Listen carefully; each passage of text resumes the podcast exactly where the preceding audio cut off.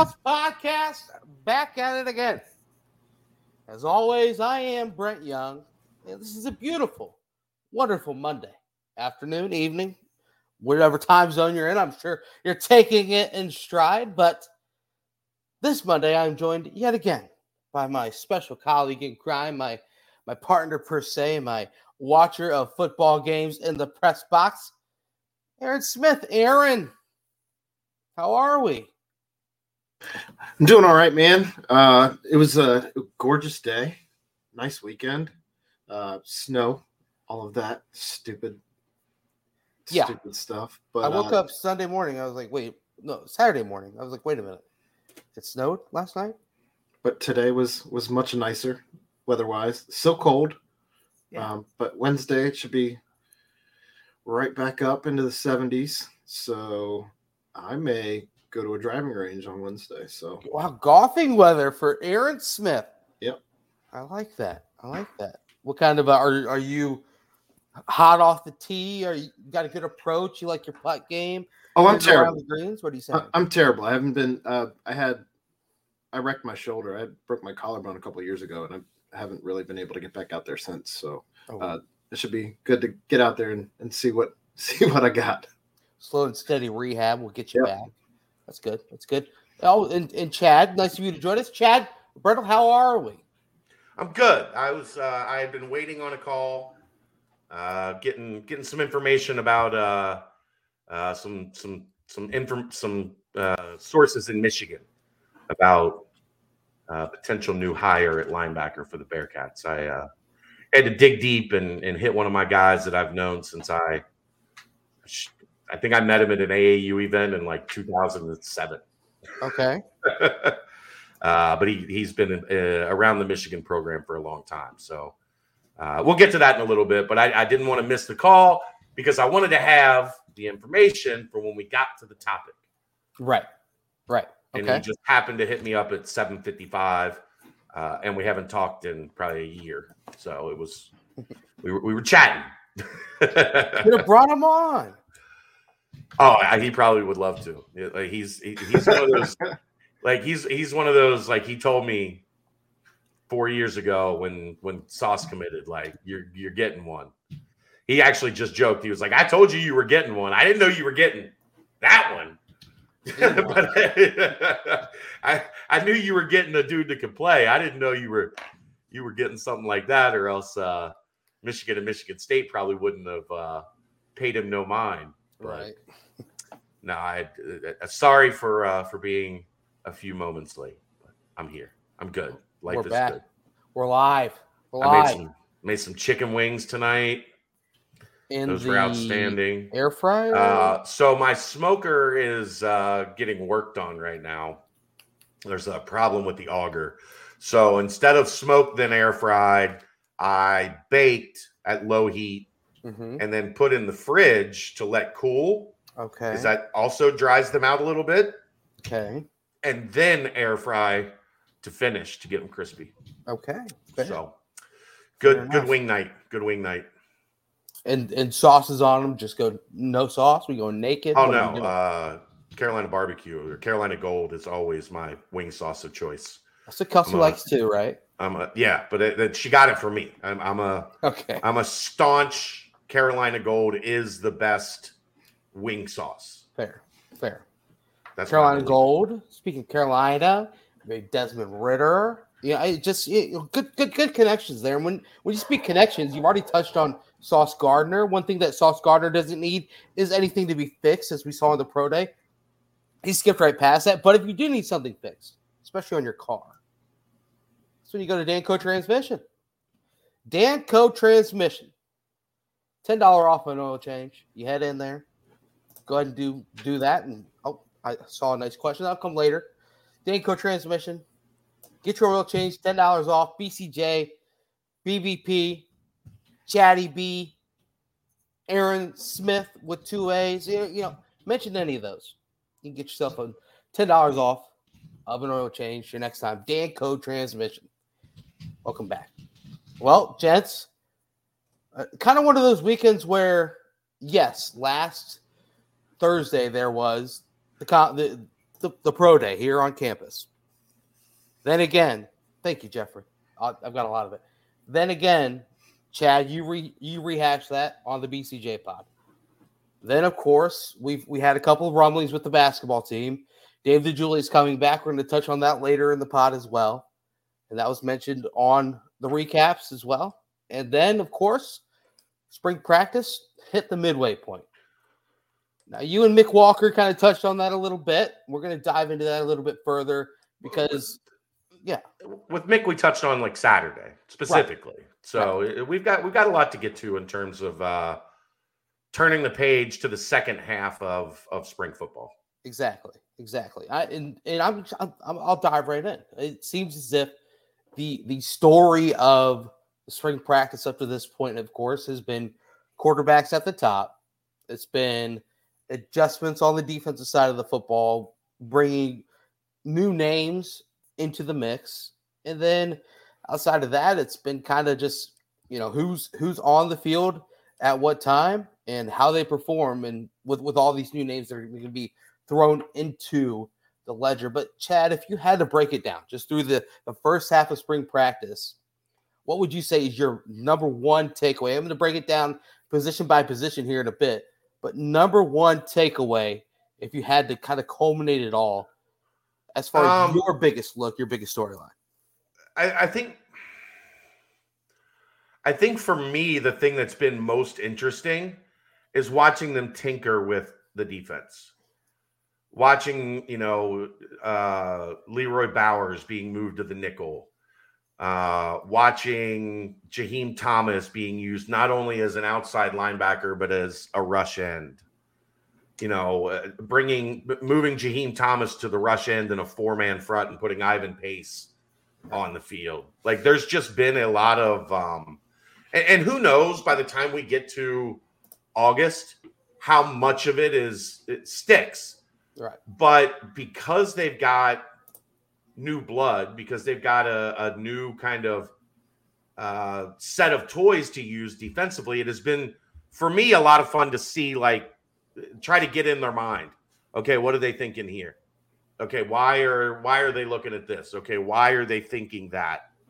Um, I, I think that part of me has been the most fun. Uh, the storyline that everybody wants is the one that is the storyline I think that now realistically dominates the second half of spring practice, and that's quarterback. Right. Because I, I think right now they're neck and neck. And I I thought personally, my personal opinion was that Ben Bryant would use these first two plus weeks to establish himself, even if nobody would say it, Right. Even if it was, you know, just wink, wink, nudge, nudge, I thought Ben, with his experience, would come in and and create some separation that Evan would have to close the gap. Right. Uh, that happened the first three or four practices, and then this week Evan has closed the gap, and and we had a couple conversations. Um, Saturday that that lead towards that is the reality of it. Like it, it's not coach speak. It's not you know uh, catering to anyone's ego. It is these two guys are about even, and mm-hmm. one of them hasn't pulled away yet. And now we get you know we get eight practices left to to see him go toe to toe every day. I think that's awesome. How big of a surprise do you think that is, though? I mean, when you bring in a guy like Ben Bryant, and we didn't quite know what we had in Evan Prater. Are you more surpri- surprised by the elevation of Evan Prater in his game, or are you yeah. more surprised by Ben Bryant not pulling away? I mean, Ben has been who we know he is. Like, it, it, it's not that Ben has been bad. I think Ben's had Saturday was really the first like kind of nondescript practice that he had. Yeah. Um, so he's had six good practices, one great practice, five good practices, and one kind of eh. So it's not like Ben has been less than we thought. It's that Evan has elevated to the challenge. And I think that's a that that for the program, unbelievable sign uh, for the future. That that that's how that is playing out. Um, just know a lot of people cast their doubts, I guess, as far as would Evan be able to step up to the plate with Des Yeah, being be- gone because we because- hadn't seen him. Well, and because Ben had such a head start, Ben's got Yeah. you know 12, 13 starts as a as a college quarterback under his belt. Now most of them are at Eastern Michigan and not here, Right. but he has spent a season as a number one quarterback, which gave him what you would believe, at least in terms of their first, you know, the spring portion of their battle, that Ben would have been ahead. Uh, and and Evan said, "Nah, man, like I, I ain't giving up my spot. Like you, I, you know, I know you were a starter there, and in Ben's mind, he's coming back to be a starter." And Evan said, "We got we got some competition. Like you know, we, we're gonna go. We're gonna have some fun with this." And I think that's that's been the um, seeing that evolve sets up a really fun second half of spring practice. Yeah, for me, I as far as the quarterbacks go, I mean, we'll dive right into that, and then Aaron, I'll I'll let you think. We get to talk to him tomorrow, so I'm excited about that. There we go. That's big time. I Aaron, I want you to think about your number one storyline. Just reading the uh, you know all the different clippings Yeah. so far and having the discussions every night. Um, I'm gonna say my blurb on quarterbacks, but I want to hear what your top thought storyline is. And I think if the color of the water that you drink in might be a little bit of a uh, a giveaway to what it what it might be. but uh, as far as that goes, I yeah I I think what it the quarterback was is you know you mentioned how strong Ben Bryant was in those first couple of days. You know the first couple of practices. And maybe that was just the continuation of him finishing up all the games that he played, all the snaps that he played, and just rolling that into the beginning of a practice. And then once Evan was able to get some some momentum under himself and get some confidence restored himself and see like, hey, yeah, I'm going to get all these snaps too. Then that's when the true talent kind of pushed through for Evan and you see why he is the, he's the number one rated recruit in program history.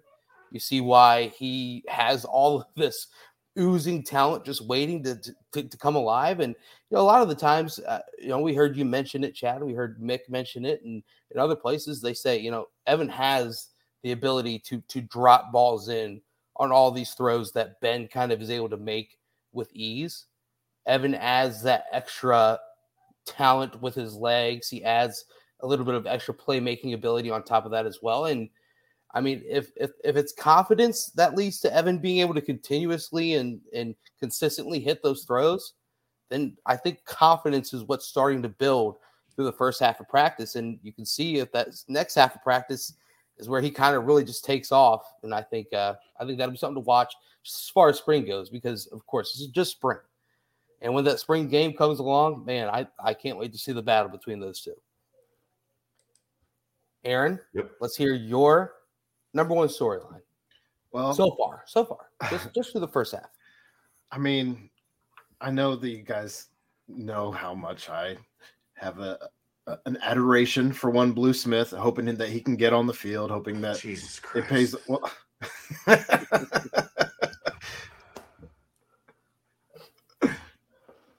so he's had some good practices, though. Yeah. I think Yeah. that's I think that's a big deal to have the depth of the wide receiver room more than what we thought it was, and I think that he was kind of a I don't want to say a cast off, but I mean forgotten asset, I guess. Hadn't hadn't proved himself at this point. hurt. He's been hurt every year. but his name keeps coming up. I know because you won't stop talking Well, about it. But you've I I'm not bringing it up. You're bringing it up because he had a good day. So uh, there's been Okay. multiple days where he's had good days. So for me, that's been an important storyline. Yeah, I yeah, and, and I mean, yeah, yes, you, there's Chad that. me. There's that top three. That no, but there's that top three as far as wide receivers go. But I mean, Jadon hasn't had extended snaps. He he filled in for Alec when he was injured a couple of seasons ago, but you know, it, he was kind of, I guess, a decoy just on on an opposite side of the field. He didn't really have too many games where he flashed. And then, of course, last season he had a couple of good grabs, had a couple of you know decent games, three catches here, you know, a, a couple of catches there. Uh, but this is his first full time really breaking out. So, you know, as as much as we want to say one, two, three, you know, I, I think Tyler Scott and, and Tre are the easiest one, two. Jadon obviously is that de facto three, but Yeah, everyone he's gonna- behind them can still push. He's going to have to battle with Nick Mardner. I, I, I think Right. the thing for Blue that was that, that here's what impressed me about Blue in the couple days that he's looked good. That was Drew Donnelly's spot, and Drew Donnelly got dinged up and missed a couple days. Right. That's what happens in the spring, right? Right. Like they- they're going to be ultra cautious with guys. They're going to make sure if you get a ding, you're going to take a couple days off and not rush back. And then Blue had a chance in those couple days to get extra reps in place of Donnelly, and he took advantage of it. Now Donnelly's back, who is a guy I absolutely think has a chance. He's not going to have a major role, but I think there's going to be a couple times this coming season where all of a sudden there's Drew Donnelly for a big play. Like he's he's got the size, he's got the speed, runs good routes, seems like a kid that's doing everything that they're asking from him.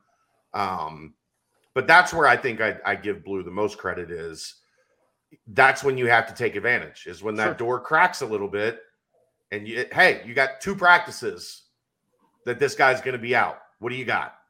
And then you go out there and prove it, and then all of a sudden the coaches are like, "All right, all right, well maybe we'll give you a little bit more burn, or maybe we won't reduce your burn, and we'll figure out a way to get you Andrew Donnelly burn." Like, Yeah. So that that's that's where I that's where I would say um, I, I was really impressed with Blue as he had kind of a a basis, an understanding of okay, I got a shot right here.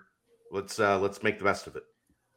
Fun fact: uh, Drew Donnelly is his father. Obviously, everyone knows White Lightning from Ohio State, uh, Doug Donnelly, and and I actually I, I'll be having lunch tomorrow, not with Doug Donnelly, but with a former high school classmate and college classmate of his. He's uh, he's retiring and works at Adidas here in, in Indianapolis. So, uh, and and every time we get together, it's there's always at least a, a five to ten minute pocket of of Drew Donnelly in Cincinnati football talk, even though he's a huge Ohio State fan. But so that'll be fun. No, I'm excited to see what Drew Donnelly can bring to the table as well. Um, yeah, I, I guess my thought as far as wide receivers go is what have you seen, Chad, um, mainly because you've been at each practice, out of those core three, out of those top three that have kind of shown you that they are ready to take that next step? Because because Tyler Scott took that step last year. Tre Tucker is is clearly Tre Tucker. We know that that, and we know Jadon Thompson is one of the highest ranked wide receiver recruits so far in program history. So, eh, what have you seen in these first couple of practices that shows you Tre Tucker's ready to become a national name, and that Tyler Scott's ready to fall on NFL radars and, and different things of that sort? I mean, I think you're uh, expecting entirely too much from seven spring practices, but I mean, it's- they've it's been one- solid. Like it's, It's, one tidbit here and there. The podcast we got to talk. Yeah, they, they've been solid. I, I don't know that you know there's been anything that's been like, you know, this guy is showing more than he's ever shown before. Like Nothing like a Shimon Mateer then. Right. Like, but but we didn't have any info on Shema Mateer. So like next spring, right? Uh Shema Mateer, we're gonna be used to Shema Mateer doing Shema Mateer things. Like uh, you know, Tyler Scott's had a couple couple really nice deep balls. Um, and I think he's running really good routes from the field uh position.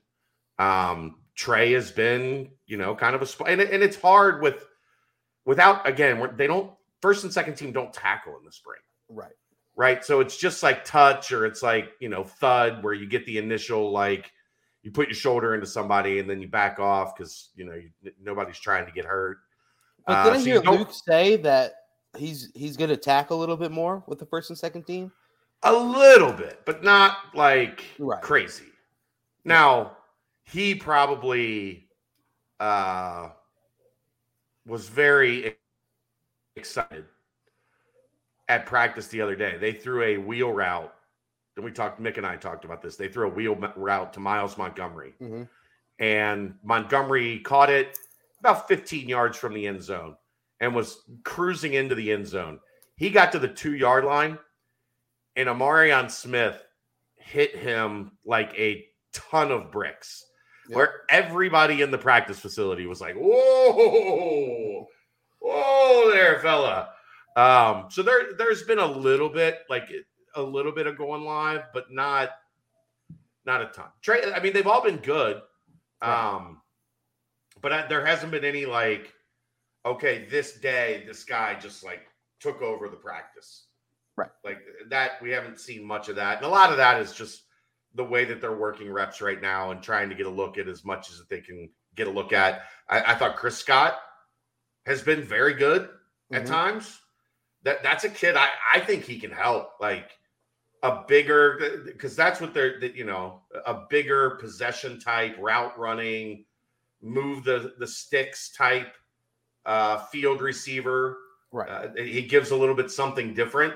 Um, but man, that it, it's a it's a loaded room. And they got a lot of dudes that that can can get things done outside. So uh, that part's fun. You That you want to get some of these questions? yeah, so we can- got? Get them out of here. Uh, nickel dime quarter is it, it- a lot of it is in Five, six, Uh, seven. what your base formation is on the field. Um, so like Cincinnati runs a three three five. That is essentially Nickel. a nickel because you have a nickel back on the field. What a nickel means is a fifth corner, a Defensive dime, back. or the, the defensive back. Yeah, uh, dime means you have six defensive backs. Quarter, seven. Dollar, Quarters, quarters, pretty much quarter and dollar just against like a hail mary, like a yeah. Well, prevent dollar dollar is not a defense. Dollar is a Well, position. quarter, yeah, quarter. Quarter defense is it- it's actually not seven defensive backs. It's it's a quarter is more of a coverage where you have four guys that each Right. get they're playing it's, it's a zone It's like coverage. five cornerbacks and two safeties, pretty much. yeah. No, it, it's more of like a we have four defensive backs and each of them gets Right. a quarter of the field. Yeah. Um but dollar is is a position for UC at least. It's that hybrid safety. They call it dollar because it, it can be whatever, right? Like Wild card. is it a defensive back? Is it a safety? You know, Sniper. i- i- is it a corner? Is it, you know, it's it's a lot of different things. So that's you can you can do a lot with a dollar. So You can, except for Um, shop at Dollar General. That's uh, can't really do that. could Deshaun Pace play in a similar role as Bowers in the fall with him and Van Fossen on the field together in a package? I doubt. Like, look, they got what 160 tackles out of Pace and Van Fossen last year. Uh, I think they are very happy with how that rotation has uh, been used. Now we don't know if they've got any tricks up their sleeve with Deshaun Pace because he's been out. Uh, he he tore his MCL the week of the Cotton Bowl. Still played in the Cotton Bowl That's Uh, insane. and so he's been out this spring. Maybe we'll see them toy around with it a little in the in the fall. But from what I've heard, they really like the ability to rotate Pace and Van Fossen, keep them both fresh, and allow them when they're on the field to just fly around and go after the ball. Uh, yeah, if you if you if you're a member of Bearcat Journal, uh, Timothy, you will know I am a very big Dominique Perry guy. I, I think he is going to be one of those guys that wasn't very highly recruited, but I've liked him in watching him since he got here. And I think there's going to be a point, you know, how all of a sudden we were like, damn, Curtis Brooks and Marcus Brown are pretty good. I, I think you're going to see that with Dom Perry uh, starting this season. I think he's going to be pretty much the backup to Jowon Briggs, uh, and you'll see him make some plays. I think it's great that you were so far out ahead on that name in particular.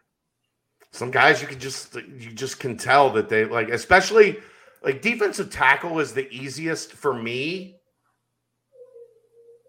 to of the linemen to like break down because either they have the short area quickness or they don't, right? Right. So either they're instantly just and an offensive lineman locks them up, or you see some of those guys that are able to to wiggle and you know figure out in short spaces how to get free. I thought Dom Perry had that you know pretty pretty quickly right when he got on campus. So that was a guy that it's like, okay, if this guy develops if this guy has the work ethic and continues, you know, doing things the right way, he's going to be a guy that gets a chance. Um, so, well, there was also a log jam ahead of him when he when he got on campus, just like all the other defensive yeah. linemen. yeah, but you can still like when they get their reps, if you if you get a chance to get eyes on them, you can Yeah. kind of Right. figure out like what did we talk about in the bowl season? Ooh, Leroy Bowers is Yeah, right. They, are going to have to figure out a way to get Leroy Bowers on the field next year because Mhm. we were actually getting to see the threes play and how much of an impact his his effort and energy Right. uh, made. And then we come into spring, and guess what? Leroy Trying to find a way to get him on the field. Um, th- those things. That's the fun part about being a practice is kind of figuring out who's. You know, I was I was all over Tyler Scott. Remember? Mhm. That's another one that I'd like after his freshman year. I'm like, I know this kid caught a couple balls, but he's going to be a major part of the offense as a sophomore. And then first play of the season, he goes bomb 80 yards, and I'm like, what's up? uh, the kicker started kicking yet? Yes. Uh, Ryan Coe has a monster of a leg, just an absolute cannon. Now, if you haven't been there, Aaron, did you get to see Coe kicking any? He hadn't started kicking yet. No. Okay. Um, Kerry Coombs stands maybe a foot from where the ball is going to be kicked and just heckles the shit out of him every like leading into every kick. That's Where you gonna go? You gonna get this one? You gonna get? Don't leave it short. Don't leave it short. Come on now, son. Like, right in his face. Uh, he was i- i- really good. The first, I think, the first fifteen kicks, which were, um, like uh, in a in a special teams period where they're just doing field goal unit, and then you go, you start from twenty five, and then go back to thirty, and then thirty five, and then forty. Um, I think he missed two out of the 15. and uh, then Saturday they went live at the end of a couple drives. And he was he, he didn't he did the one he missed or the one he made, they blew dead for a penalty, so it didn't count. And then he was wide right on the other three that were all they were all 47 to 52 yards. Like they were they were not short kicks, but they were, you know, halfway up the bubble, three quarters of the way up the bubble. So the leg wasn't the problem. Uh, for whatever reason, he was just pulling a little bit right uh, on Saturday. But other than that, he's been really good. Uh, uh, let's go with running backs now. Obviously, uh, with no contact, it's been kind of hard to judge them, but no Ryan Montgomery so far. Is the emergence of Miles Montgomery and Stephen Bird, most recently you mentioned him, is that do you think it's more of a open snaps available, not truly going full go at this point? Or do you think it's it's real that both of them will have maybe not a role initially, but as time goes on, you see a bit of a Michael Warren one with Gerrid Doaks, kind of like what it was a few seasons ago, or do you think it's kind of the Ethan Wright, Ryan Montgomery, Chuck McClellan, and these two guys are the future? Um, I, I definitely think Miles Montgomery has a chance to to be a factor. Um, sorry. Uh, the, the thing the thing with Miles is, and I've talked about this some. I just think in terms of like a complete back. You know, we I think Aaron, we talked about this on last night, didn't we? It was either, yeah, I think it was last night.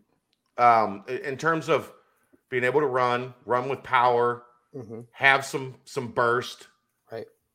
Be able to pass block, be able to to get out in space and and catch the ball. I think Miles Montgomery has the most complete package of the guys that they have. Right. Um, so I think there's a place for him on the field like this fall. Right. Um, it, it you know we don't know yet with with Ryan because he's been he's been restricted. Yeah. Um, Ethan has looked pretty good. Uh, Charles McClellan has had a really good spring. Like I, I think we tend to forget about Chuck But Yeah. Chuck's had a couple of those like get outside and turn on the jets, where next thing you know, he's still running 40 yards down the field. Uh, I wouldn't sleep on Chuck potentially Right. being the, the guy that starts the season as the number one back. Um, it- it's a very interesting room, and I, I still didn't rule out. I don't. I'm not going to rule out after spring ball is over. See where the portal is at, and see if you can go get you uh, a number one type guy. Mhm. But in looking at this roster, like I, I think, I really think that that Miles Montgomery is like he's got next. I don't know when that is because there's a lot of traffic in front of him. Right. But I think the next big time back in Cincinnati is going to be Miles Montgomery. That's I- that's just my opinion. It's just crazy thinking about, you know, you go from Mike Warren, Gerrid Doaks, Jerome Ford. Those are three NFL caliber running backs back to back to back. Now it's just, you know, but I I mean Chuck was with all of them. He was able to kind of feel and and see the look of what it what it takes to get that level. I think we're gonna miss Jerome's home run hitting ability a lot more than we think. And if Chuck can bring that, then that's uh that is all more the merrier. So yeah, I'm excited to see kind of who tries to separate themselves and how quickly Ethan Wright moves to safety. Uh, th- those are my two two big storylines. Here's the thing I'll give Ethan credit for. Luke has been talking about moving him to safety for like three years now, and he's been good enough at running back that, that Right. they haven't been able to do it yet. And trust me, like they're they they've only got one guy that's got any real reps or experience at safety. Right? They could use another safety, and they haven't moved him. Nope. Nope. I, I just think it's hilarious every time Luke brings that up. But um, He brought it up again this week. Yeah, like I uh, we don't know. We don't even know if if, if Ryan's gonna gonna be or uh, if Ethan's gonna be at safety tomorrow. Much less if he's gonna be our starting running back at the beginning of the season. exactly. Um, wide receiver we already touched on. I'm excited to see Mardner. My my first time getting there. I I just want to see kind of obviously we know size, just height, what he brings on that side. I I just want to see if he really looks the part because what he has two years here, possibly a third with COVID res- or is it? I I don't know how the years break down there, but I'm just excited to see what he brings outside of just the general size. Um, next, I want to talk tight ends real fast. We we touched all on Shimon Mateer. I'm not even going to mention him. We've already said his name enough. I want to know if Lenny T, if your perception, and I know it's just the beginning of spring practice, but does does he look like he's made that additional step? Aaron, I'm gonna I'm gonna come to you on this one. That lines him up to be in line to get the eye and the attention of NFL teams with a with a solid final year here with the Bearcats. For Lenny T, I think the thing that plays most in his favor, outside of his size and the fact that he's not afraid to run over anybody, is simply the fact that he has so much time now with both Ben Bryant and Evan Prater. Right. That I think that's only going to play into his hand. I think that the blocking has never been an issue for Lenny. Um, it was a matter of how well do you catch the ball, and I think he proved that last year. Yeah. That all said, I think he's going to get some eyes as far as that goes. I think that, especially when people are in town to check out Josh Wiley, you're going to have no other choice than to also check out Lenny T. So yeah, I- I don't think it's going to be a, a matter of getting the eyes from the NFL personnel. Uh, I think it's just going to be a matter of how how easy is it going to be to spread the ball out between the receiving core that you have, the tight ends that you have, and whenever you're, you know, making those checkdowns for your running back. Throw up that that Notre Dame game and and play that one touchdown highlight against ECU, and I think uh, you've got a you've got an NFL player on your hands. Chad, I, the thing with Lenny though, it, it- he's been great in practice for a while now. Like remember we had him as I had him as my offensive MVP. Did you see that, Aaron? Yeah, I'm looking at it right now. Holy shit. what? Uh, check your messages. Uh, I I had him as my offensive MVP coming out of camp, uh, going into the season last year. So like we've seen him do this in practice a lot. Now we need to see, and we've seen it in games. That's not to say we haven't seen it in games. Mm-hmm. But that's to say, like, he has the tools and he's ready to make that jump that you're talking about, Brent. Like, we, we've seen it, we know it. Yeah. Um, we just need to to see it translate into, you know, Saturdays. What'd you think of that text? Yeah, uh, well, I mean, I just I'm here to say that that catch that Lenny T had was considered one of Des Ridder's best throws Yeah. in, in in his entire career. And and sure, I you know PFF doesn't grade on if the pass is completed or not. It might get a bonus point or something. I think it's more about positioning and, and things of that sort. But I I mean Lenny T comes down with that catch. I mean you look at that ECU catch and run, and that's that is as Travis Kelce esque as you can get, as I say on the the Bearcat conversation. I you know it's just I think he's got it. Um, I think like you said, it's just more getting the ball in the tight end's hands more, um, seeing seeing if there's ways to have you know obviously Josh and Lenny on the on the field at the same time, and it only aids to There'll be that ways for sure. to get both of There'll them. be Yeah, ways. I. I, I know there's a lot of feeling that they probably didn't run enough 12 personnel last year. That they they should have run more 12. But then it gets difficult. Who do you, who do you take off the field? Do you take Tre Tucker off?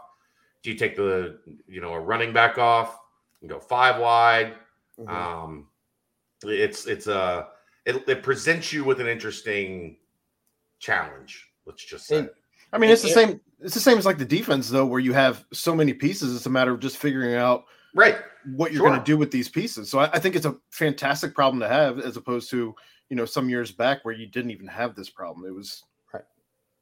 Well, and, and Aaron, also to your point, you look back when when Dez had Josiah Deguara, when when Dez was kind of in that scout team role, you know, as as redshirt freshman, I, I'm sure he was throwing to a plethora of different receivers. But you look at Evan Prater, who some of his main targets, and even Ben Bryant, some of his main targets during those those years when when Dez was the starting quarterback, probably you were getting a lot of Lenny T looks on that scout team with you know Bruno and and Wiley Sure, yeah. ahead of you. So you know you're building up that bond and that camaraderie, and you just carry that on to now, and where now you have that security blanket like Josiah Deguara was able to have his monster season as a security blanket for Dez. So Right. should should be exciting. Um, offensive line didn't really have much. I want to know if if, if Tunstall's kind of taken that next step. Uh, he obviously you know unseated or you know took took the role and had John Williams be that that swing tackle, but it looked like he always had just that one more step that he could take. Um, I guess if he's on the path to that, then that's great. And then of course backup depth at at center, and and if Gavin Gerhardt's getting every single snap at center, I can imagine just more reps leads to more practice leads to Yeah. uh, I mean- being developed. uh, let's say this I haven't noticed James Tunstall much yet through the first seven practices. And if you're an offensive lineman, that's a good thing. It means you're Mhm. doing your job, means you're not getting beat. Like if there's been a, a area that the offensive line has given up some ground, it's been at center and, and right guard, and that's where uh, you know your your uh, subs are, if you will, with Gavin Gerhardt in for uh, Jake Renfro and then Joe Huber in for uh, Lorenz Metz. So, and and they're also blocking uh, Jowon Briggs from from that spot. So sometimes you're you're going to get whipped. sometimes that's just what's going to happen. Um, a big. but no, Tuns, Tunstall's been been good. Um, like I said, but the question is, how much of that is what we're going to be afraid of going into this year? That Cincinnati does not have really an edge pass rusher on this team, right? Because even though Myjai didn't have counting stats, Myjai put so much pressure on the offensive line that it opened it up for Curtis Brooks to have a great year. That it that it opened it up for Malik Vann when when he was healthy to be very productive. Um, so and and and even Briggs when Briggs stepped in for Vann, he had a couple really good games. So I- think that's more of a concern than than how his Tunstall looked. Uh, but from from everything I've seen, like I'm not writing down Tunstall got beat in team drills, which Right. you know Hey Brent, ask him who the biggest surprise on the offensive line has been, though. I already know the answer, but Chad, who's been your biggest surprise so far on the offensive line? Is is it possibly someone who might have had an opportunity given to him with a little bit of an, an ailment or you know an injury, and, and they're taking advantage? Chad, who who's a surprise? I, I mean, I don't know. Where are you guys trying to take me with this? I feel like I'm being set up here. No, No, You're not. You just the, we, we talked about him earlier on the nightcap uh, a couple days ago, Friday maybe. What, John Williams? No, No. right. Oh, who? The walk on. Joe Huber? Yeah. Yeah, I mean he's been solid. Like he, he- he's he's surprised me that he's been able to hold off like a, uh D'Artagnan Tinsley. Um, Mhm. you know, the transfer that's coming in, working with the second team. Uh, but uh, he's he's one of those. uh, You know, I think you describe like a glass eater, right? Like uh, it's the common phrase in Cincinnati now. It is. It's just- Sometimes it's it tastes good. Yeah, Class. like a, a tough guy, uh, physical. Um, I mean, he's been he's been solid. Uh, I do think, like I said, I think there's some times that that you've seen either Jabari Taylor or um, uh, Jowon Briggs get the best of him, but that's not shocking, right? Those guys we both expect to have You're really see a lot good years. Yeah. Yeah. So um, you know, he's been he's been pretty good so far for considering his status as a walk on, running pretty much all seven practices with the ones. That's Yeah. good. Can can we confirm that Lorenz Metz has two hands? Does he have two hands, or is it Uh, I have I have I have seen his other hand. So yeah, Okay. he does once again have two hands. He does not uh. He is not converted to the club, uh, Okay. which is good. Um it's, Makes it's very eating good skyline Mets. a little bit easier. yeah. Can can confirm that first team all conference guard Lorenz Metz does have two hands. He will be having two hands this upcoming season. Aaron, you can tweet that out. You know that's a, that's some breaking news. Right Confirm Lorenz Metz two hands. breaking news. I can't confirm. But uh, yeah, I mean, aside from that, I think obviously with spring practice, another thing is offensive line. You know, until they're really going at it, you, you can't dig out and find too much. And and I think that it'll be a growing thing, but it's good to know that every single starter's back from last season. So whenever you have that going for you, it's a Yeah. it's a big plus. and it Um, is nice in spring, like right. you, you get a chance to get a look at some other guys. Now you never want like you obviously want Renfro uh and and Metz out there as much as possible, but those are two veterans that have taken a lot of snaps. Like Mhm. they're gonna be okay when you plug them back in. Um, so I, I do think it's a good chance to to get a good look and, and see what some of your depth, especially when you're working in a new offensive line coach. It's kind of been moving guys around. Like uh, I mentioned the other Saturday, we saw John Williamson get a little bit of a look at left guard. Um, and with the second and third team, we've seen Luke Collinsworth uh, slot in at tackle and get a, a couple reps at guard to see maybe uh, if he fits there. What, I, what I'm figuring out is I, I would guess if you asked Mike Cummings, uh, he thinks he's got a lot of guards. Like I, I don't know if he's he's confident in like how many tackles he has, but I think he thinks like I got a lot of options at guard, which is again why I've talked about with the 2023 class uh, recruiting. I think it's going to be, especially with Evan Tengestal already locked up inside. Mhm. I think there's going to be a heavy focus on tackles uh, I- in that class. I mean, you even see that uh, Dylan O'Quinn, who is considered an anchor of the offensive line, was moved from guard out to tackle. You know, so it'll be it'll be interesting to see as as you mentioned as the new culture or the new change of of of uh, the way that they roll the offensive line out there continues to take a role. So uh, moving on quickly, uh, defensive line uh, transition from Greg Scruggs to Walter Stewart. Kind of wanted to dive on that. Malik Vann is obviously back and healthy. We've mentioned the depth that is there, but uh, the pass rusher has kind of been missing. You already alluded to this a little bit with the uh, Jaheim Thomas project, which is Luke Fickell's own project, as you've also referenced. So, um, kind of Walt Stewart, uh, him taking over the Greg Scruggs role, and you know, obviously back in in his haven land. Seems like following the Wired Wednesday, he's taking full advantage of it. Yeah, I mean, Walt's awesome. Like if Yeah. you know Walt, you know he's going to do awesome in this role. Like he's Right. personable, he's he's outgoing. Um, it's super awesome, dude. So yeah, like uh, he's made for this. and I think so far he's he's taken to it really well.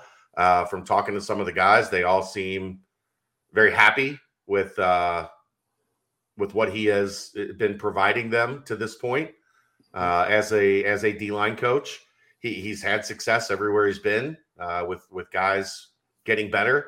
Uh, so yeah, I'm super happy to uh, to have Walt uh, around, and uh, he's he looks like he's adjusting and and becoming more and more natural at working with these guys every day. And then, of course, uh, you know we've kind of mentioned already the depth on the defensive line. You think the Jaheim Thomas thing is is what's going to kind of be that pass rush that's been missing, or do you see the possibility of someone rising up and assuming that role as you know the offseason progresses? Haven't seen it yet. Right.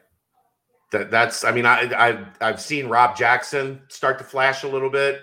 Mm-hmm. Um, I've had my eye on Jamal Williams because I think he's kind of that long, twitchy, Longer. Yeah, outside guy. But I haven't seen in his reps, and he's been repping mostly with the threes. Right. Um, I haven't seen that make anything that makes me like, you know, instantly grab the pen and yeah. get to the notebook. Uh, I don't think he's been bad. I just don't. I haven't seen anything that's kind of like, oh, okay, okay, okay. He got the Myjai build, though. You know? He does, he does. But Myjai was instant, man. Myjai's right. motor, no, right? It, he was like 210 pounds, and you were still like, who the hell is that? Right, exactly. I, I haven't seen that. The build's there, yet. but yeah, you know, maybe that's the part that needs to progress. Um, quickly, linebacker. Uh, once once about Pace what we does, expected. Yeah, yeah, but but once Pace comes back, you think it's just rolling him back with Ty Van Fossen as we've seen before. Yep. Or uh, and then of course Will Huber, coach mentioned it in the most recent uh, presser, just kind of about how he's adapting to a new role as well. Is that just kind of taking over for DeBlanco at that at that middle position, or what has yeah, been? I mean, kinda... Huber Huber's been really good. Yeah. Um, uh, uh, Jaheim is when he's been at that linebacker spot. I think he's been really active. I think when he's moved down to that pass rusher spot, he's still adjusting. Yeah. Uh, because remember, that's not something like he's been getting coached at mm-hmm. for two years. He's been being coached to play either middle or outside linebacker. Um, but he he's he's going to be really good uh, as yeah. he gets snaps.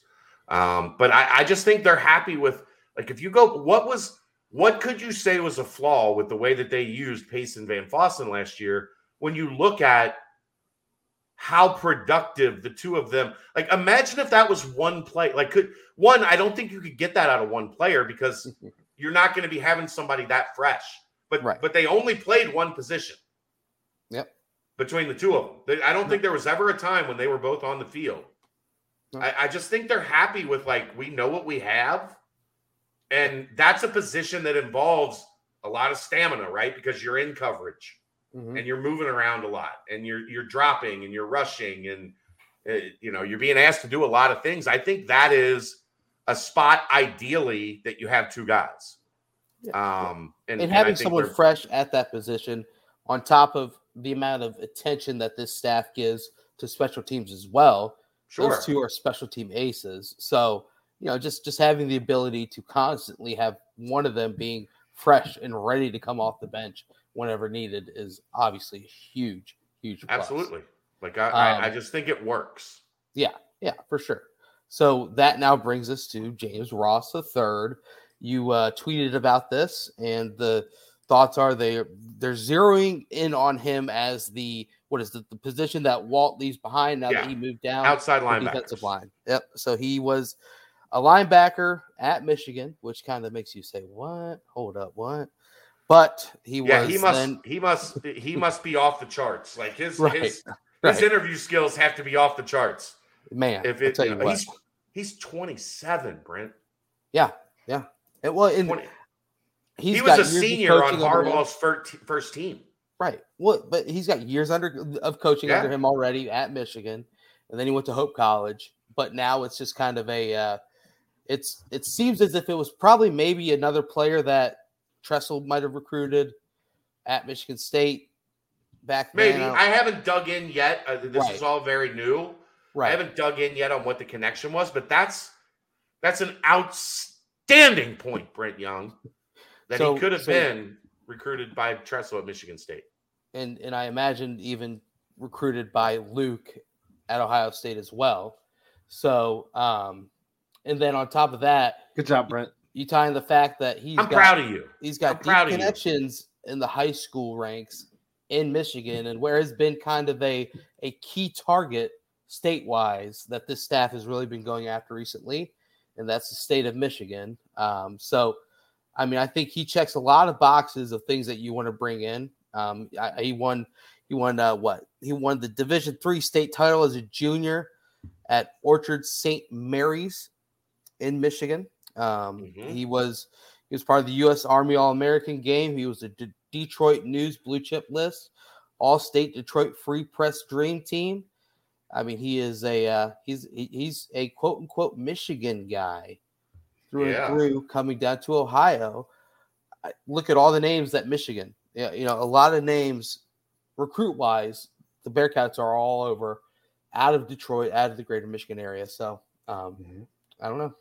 Chad, you did you get a little bit more on him as far as coaching tactics or anything from your buddy before? or- Uh, from from just a just it, it was kind of quick, but in general, just a, a great guy. Like from from what I was told, a great guy, great work ethic, um, loves football, like it, everything you would expect from one of the hi- like you know he, he fits the exact same profile as Darren Page and and and Mike Brown and and while young, like Mike Cummings, that energy, like Nate Nate Letton, the the the things Yeah. that he's about are the right things, and Yeah. and that's what Luke is looking for. Um, this one's an interesting one to me because it's it's essentially a free spot, right. right? Because Mike Tressel is an outstanding linebacker coach. Now, that's Yep. not to say he's not going to do anything because he's he's going to coach the outside linebackers. Mhm. But if he can recruit Michigan, if this is a guy that resonates in Michigan, Mhm. and Cincinnati's already got juice in Michigan right now with Sauce, like they could Yep. really turn the heat up in the state of Michigan. And I, I think that you strike while the iron's hot, right? You you go where the winds take you, and the winds right now are saying we're going to recruit Ohio, but we got a little a little window here in Michigan where we can make an impact on our roster with some of the best guys from that state, as well as some of the best guys. Because when you look at the Michigan guys they're going after, they're not going after guys that are like the 30th ranked guy in Michigan. Right. They're going after top 15, top 20 guys in a state that produces, you know, a good deal of talent. So Exactly. um, everything that uh, all of the information that I've gotten today, uh, as I've been tracking this one down, has been very, very positive. Good.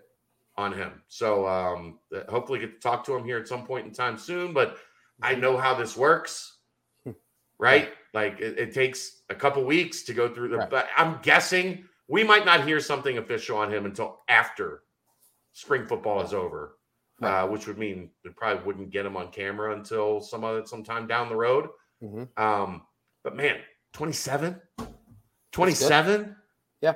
to get a to get a full time on field position spot Mhm. is significant, significant. And I I mean, was how old gonna- was was Scruggs? Was he he was late twenties, early thirties? Yeah, but then he came in for two two years as the Right. player personnel guy. Right. Yeah. Exactly. Going in for a, for a position. Yeah. True. No, I agree. So, I mean, If you- it's impressive. That's impressive, man. Mhm. If you're looking for a guy to relate to kids as they're recruiting, though, I mean, Yeah. that's exactly what you need. I mean, you- Exactly. you, can't put a price on that age and being able to Mm-hmm. relate to kids. I, think he, he his last year at Michigan was 2015. Like that was not long ago. Right. It's crazy. Yeah. I mean, he and, and if he's if all signs point to that, I think that's a uh, it's a fantastic job. So uh, obviously, we'll move on quickly to, to the defense backfield. Um, my main thought as far as quarterback goes is the fact that Arquon Bush wants to be a star. Uh, you watch the coverage of the pro day. I sadly wasn't able to go. Day job truly has way too many restrictions, but um, Arquon, it- and when the NFL Network and Steve Smith was was interviewing Sauce Gardner, I saw Arquon walk behind and, and just give it a long look. You know, Yeah. And when I see that, that's someone who knows what has happened in front of him, who knows what it takes to get to that next level and showcase what you can do. And I think he's as locked in as you can possibly be. Uh, you guys mentioned the whole, you know, Todd Bumpus versus Sammy Anderson situation, and you know, you mentioned the steadiness of Todd Bumpus and the playmaking skills of Sammy Anderson. I kind of think a little bit about Sauce and Coby factor. Sauce is extremely, you know, steady, but he had that playmaking side to him, you know, and but he was also elite, elite. But I think that's kind of age to what Sammy Anderson brings. And then Todd Bumpus, you know, you look at Coby Bryant, he's about as steady as you can get on that other side.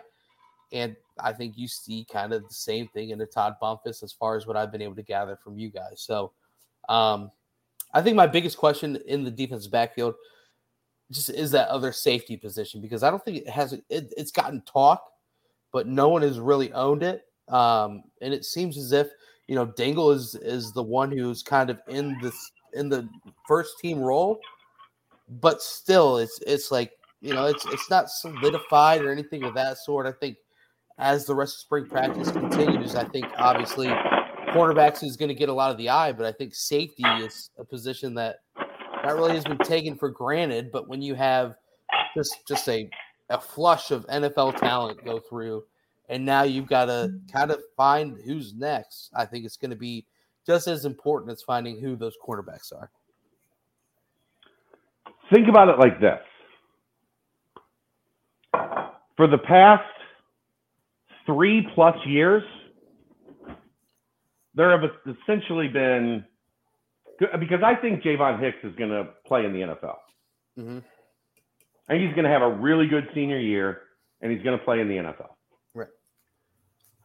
If you go back to the start of, you know, Wiggins and Forrest, and then Wiggins gets hurt, so Forrest and Hicks, and then Wiggins and Forrest again, and then Cook and Hicks, and now Hicks is back. Like we're talking four years.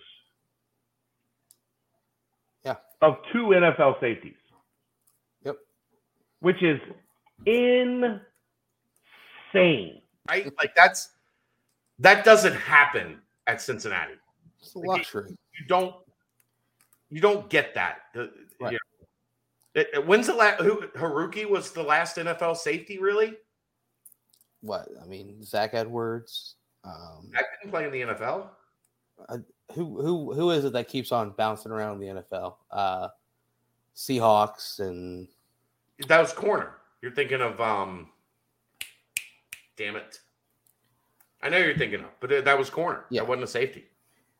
yeah, I mean, Seahawks and Saints. Haruki, and, yeah, I think that'd be the uh, the number what, one. uh, Underwood got a little bit of run in the NFL. right. It, it, it's just not a position that they've had a lot of, of high Mm-hmm. end talent. And now you're talking a you know a, a four year run of holy crap, they're good at safety. Yeah. Um, I, I think right now it's Dingle's job to lose. I think threats is a threat to take that position.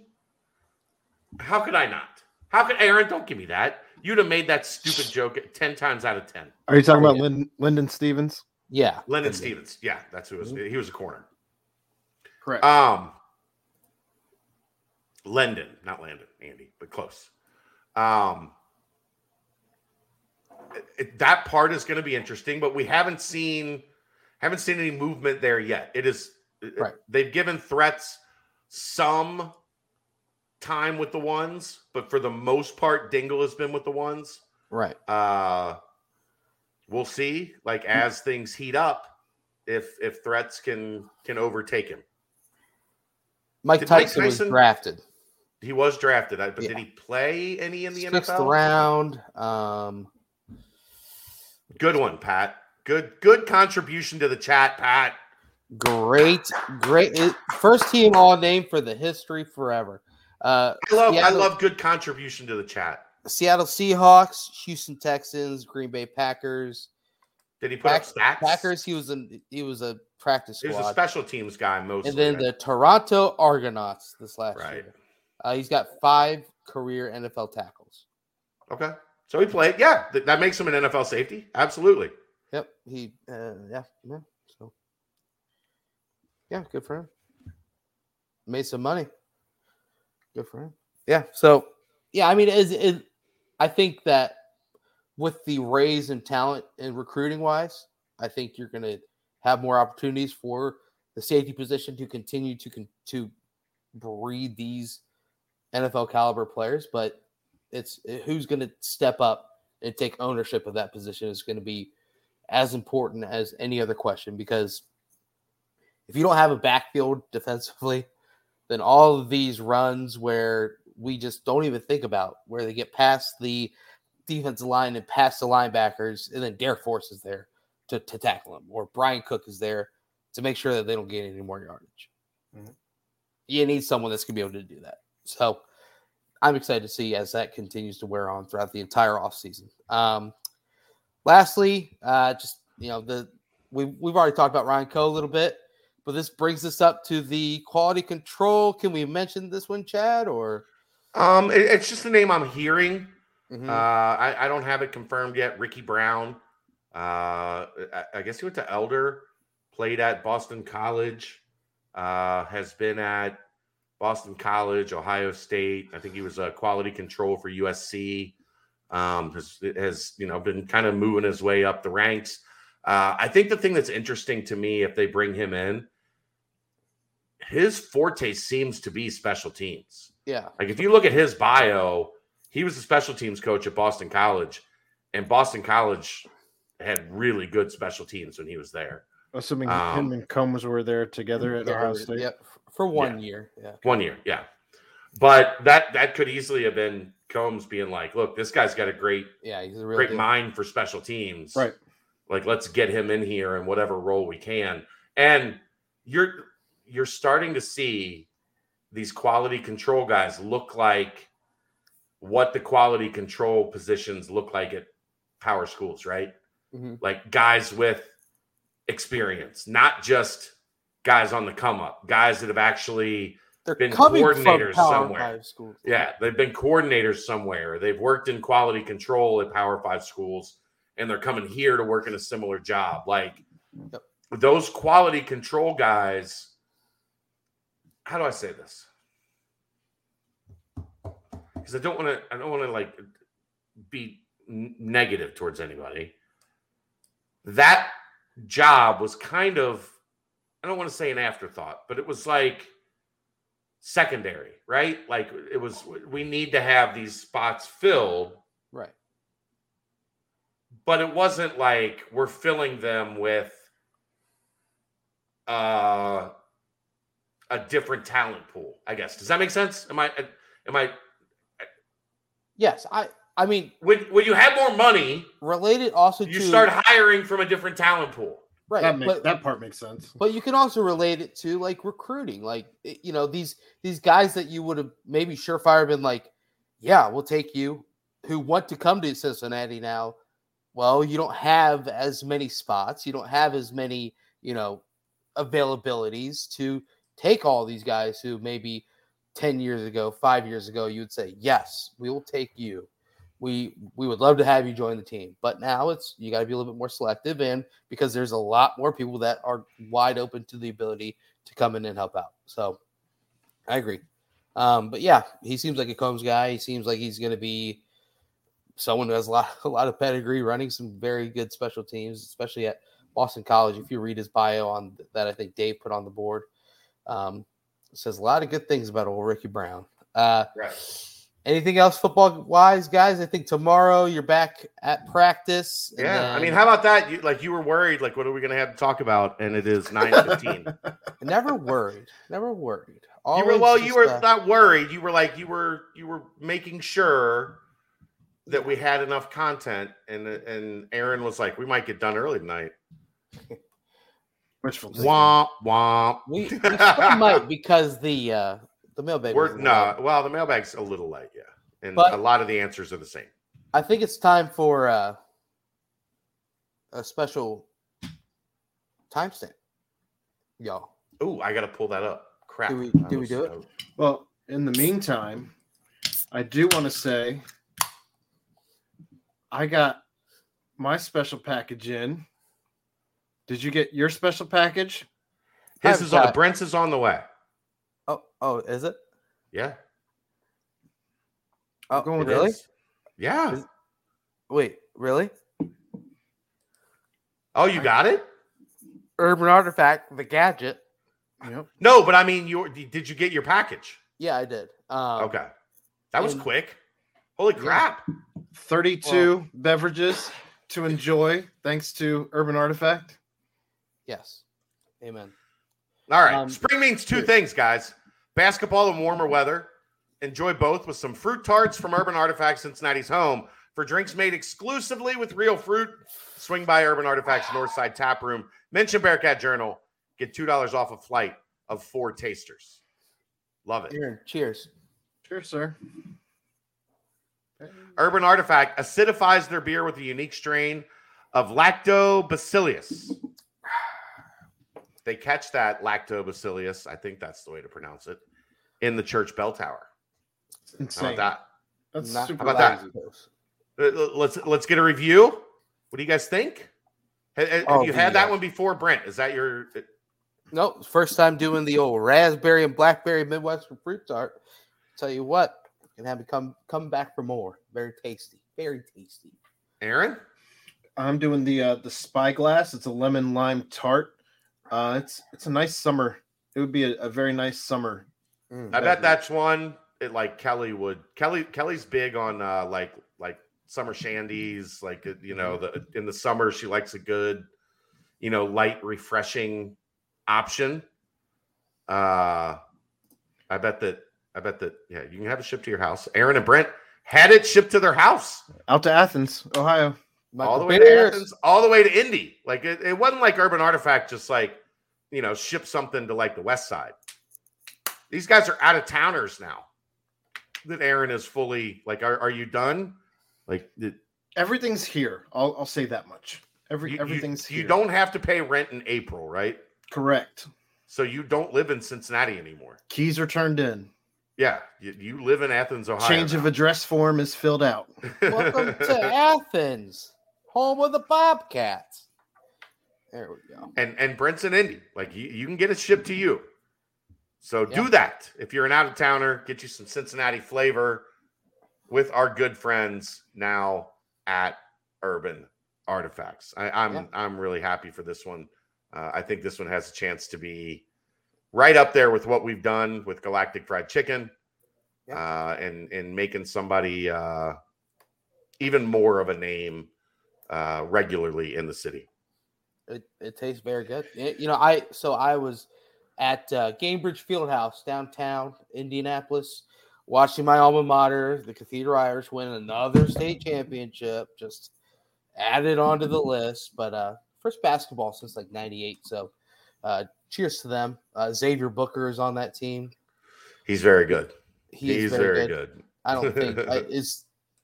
I I guess I can ask it. Well, he is. Is that still going to be a target moving forward? Do you think, Chad? They've Yeah, established enough of a connection there.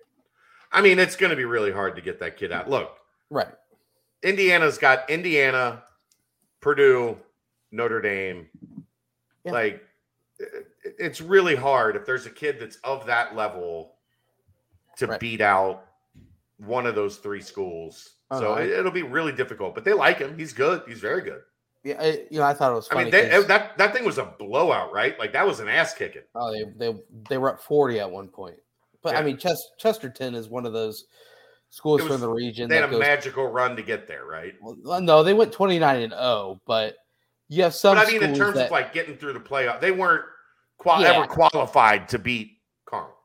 yeah, uh, Cathedral. Uh, uh, Cathedral, the sorry. the weird thing is like every single team makes the state tournament in Indiana. Yeah, it's like since it's like Kentucky. I, I'm aware of how, like, Yeah, how it so- works. so you have like the ability to have a somewhat easy ride. Like in Cathedral Sectional was like three of the top ten teams in the state, and so once you get out of there, it's kind of a kind of an easy ride. But um, yeah, it was a it was a win. Xavier Booker's really good, but I, I mean, there on the sideline was Tom Izzo, and then you look down low, and it's Matt Painter, who probably wishes he was still in Philadelphia, but the uh, St. Peter's, the Peacocks got a hold of him and, and took him on down. Gosh, that was a rough game.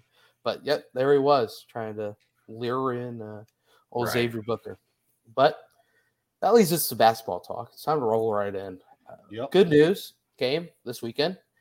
One David DeJulius announces he is coming back for one more season with the Bearcats. Um, mammoth news, mammoth, mammoth news. Uh, you know, it's it's really hard to think where this team would be without David DeJulius.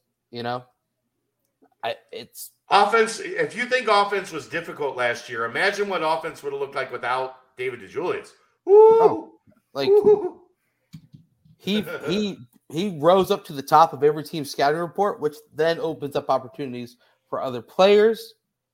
The other players just at times weren't able to kind of you know pick up Right. that, but but still, it was he. Without him, it would be crazy to imagine. But you know, uh, Justin Williams did a good job touching on this in his article uh, after David got it. It was just kind of the fact that this is the first time in David DeJulius's career that he will be playing for the same coach in back-to-back seasons.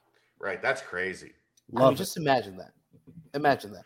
One year for Beilein, one year for Juwan Howard, one year for John Brannen, one year for Wes Miller, coming back for a second year of Wes Miller. Unbelievable. I mean, it is crazy to think about playing for five different coaches. Uh, pardon me, four different coaches in the In four years, yeah. yeah, it's it's insane. But David, right now he sits at 884 career points scored. He's going to easily top 1,000 between the two uh, between Michigan and Cincinnati. I think he's going to top 1,000 points as a Bearcat. Uh, he's at 653 for Cincinnati. He scored 480 this past year. That's, that's reasonable. Reasonable. Uh, probably What do you average around- 15, about 14, 15 a yeah, game? like 14 like 14 and a half yeah 14 and a half this season so play 33 games it, you probably only need to average around 12 but i mean i think he solidifies kind of that that one position that one role where you wanted to get that back in place just kind of that scoring guard uh, and now you can kind of not necessarily build around him I, I mean pretty much build around him the the confidence that he has coming off of this past season is probably the number one thing you would take leading into next year is someone who has the confidence that they are one of the best combo guards in the entire country. And Right. that- that's what David has. Aaron, your initial thoughts when you saw the juice, man, the when you saw juice, the one that we call in the media DDJ that no one else calls DDJ. When you saw David Still so DeJulius, when you saw David DeJulius make the announcement he was returning, even if we could have maybe seen it on the tea leaves, what was your your feeling when when that finally came to fru- to fruition? How can you not be excited when your leading scorer comes back? Right. Especially if things go according to what I think is not just the fans' plans, but it seems as if it's also in the uh, coaching staff's plans. If you bring in a, another guy who can score, if you bring in another point guard, if you a starting point guard, if you bring in another big, all of a sudden this team looks very different with just three additions. Right. And yeah, it- Uh, on top of bringing in Josh Reed, on top of bringing in Daniel Skillings, Right. On top of bringing in Sage. So uh, I don't know. I, th- I think that it's going to be an exciting time to be a Bearcat next year as far as basketball goes, and I think that this was the very first piece in building that out. guys, what what was the first substitution that Wes Miller made every game? It was like clockwork. David clockwork DeJulius or every Mike game. Saunders. Yeah. Mike Saunders would check in, David DeJulius would come out, and it would be Mike Saunders and Micah Adams Woods in the backcourt as the one two punch. Um, when you keep David DeJulius and you potentially add, you know, that that po- point guard, longer point guard that we've been been alluding to all off season, Or a combo guard to go with Dave. Right. A combo guard to go with Dave. You know, you, you then have the ability to bring in Micah, who might just be kind of that steady veteran point guard off the bench, but you have the ability to may, maybe then put Dave with with Micah a little bit more, or Dave and the other guard a little bit more, or you bring in Daniel Skillings with Dave, or you start Daniel. Just the the possibilities right now are crazy, and when you have a Daniel Skillings who potentially, you know, you guys mentioned it, I believe, on one of the recaps is is you know he might come in and play ten minutes, twelve minutes a game throughout the beginning first half of the year, but as things go on, he might see an uptick in minutes and uptick in production as he you know transitions into what this the the next level brings. I mean, you look at another recent player who did that same exact thing as a true freshman, and that was Jacob Evans. And I, I mean, I, I don't think it's far fetched to just think about when you have David DeJulius out on the court for as many minutes as he's hoping to get his last season, and you bring in a scorer as that second second position, you'll see the playmaking just take a whole another step up, and you'll see the ability to have Dave have more space than he had probably yeah. ever this past season. Yep, I think that's key. I'm It'll excited. It'll we're be exciting. A, we're in a good spot to start. Um, AJ McGinnis, since we last talked, he put his name in. I believe from everything that I've seen on the board and, and just talks and different things of that sort, the, the feeling is possibly that this is all of the the the, the departures. There's I mean, obviously portal season kind of just uh, just started, so possibilities are endless. But do you feel as if this is kind of the core? If you had to take your your guess. Core, as in what David DeJulius said in the article with with Justin, just about how you know he he feels confident in the core that Wes has been able to establish.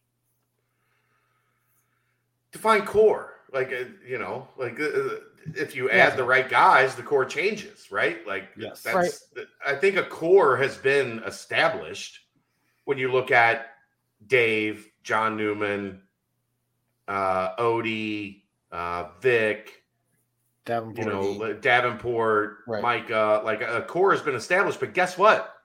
Even with that core established, those names, there's a couple of those guys that, that won't be back after next year. Right. So it's an ever evolving, like we are not at a point where we were, like say when Troy was a junior, and you had Troy and Gary and Jake, Kyle was coming in. Like yeah. it, we're not at that point yet where it's like, no. okay, we know what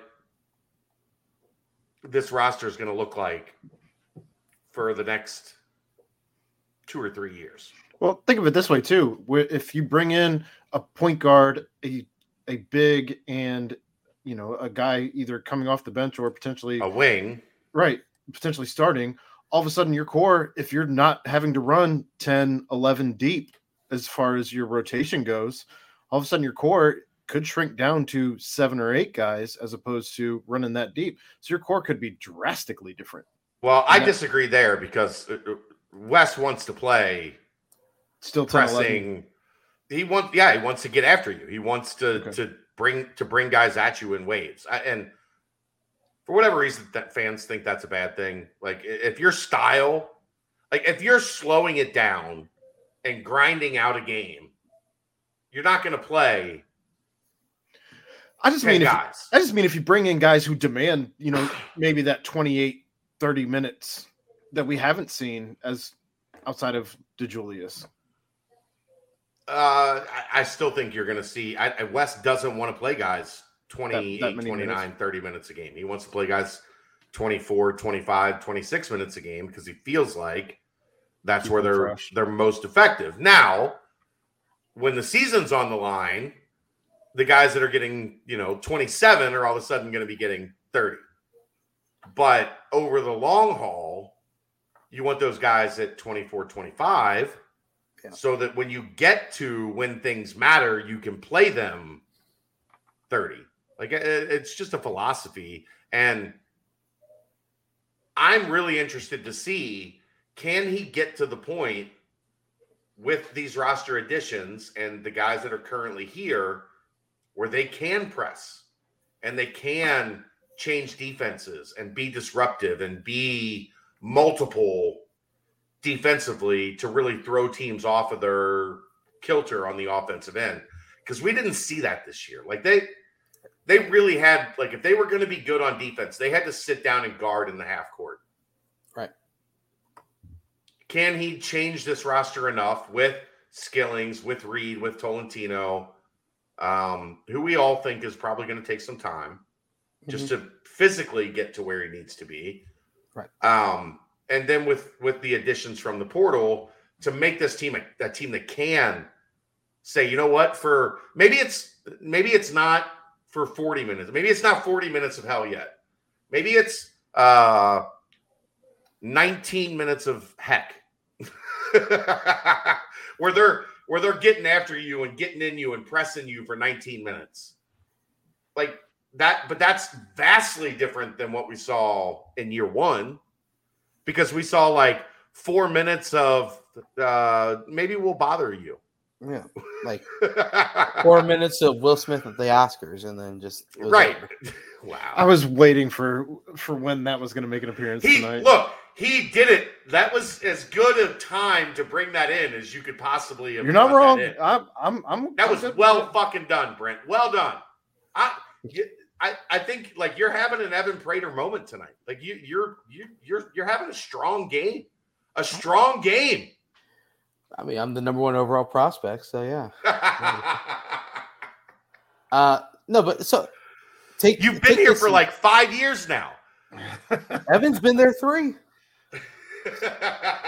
So here's here's a thought. Do you I think love that it. I love it. What a fucking great show this is tonight because we were all like, we don't. I don't know if we have much to talk about. do you, Like- We're, do you ni- think, we're ninety minutes in. It's like the nightcaps. Do you think another thing about the kind of just the the overall depth that the team had last year, and, and ta- talent depth, I mean, where if you did go with that full court pressure and it did become a game where all of a sudden Dave gets two quick fouls, or all of a sudden you know you have Newman pick up two quick cheap ones.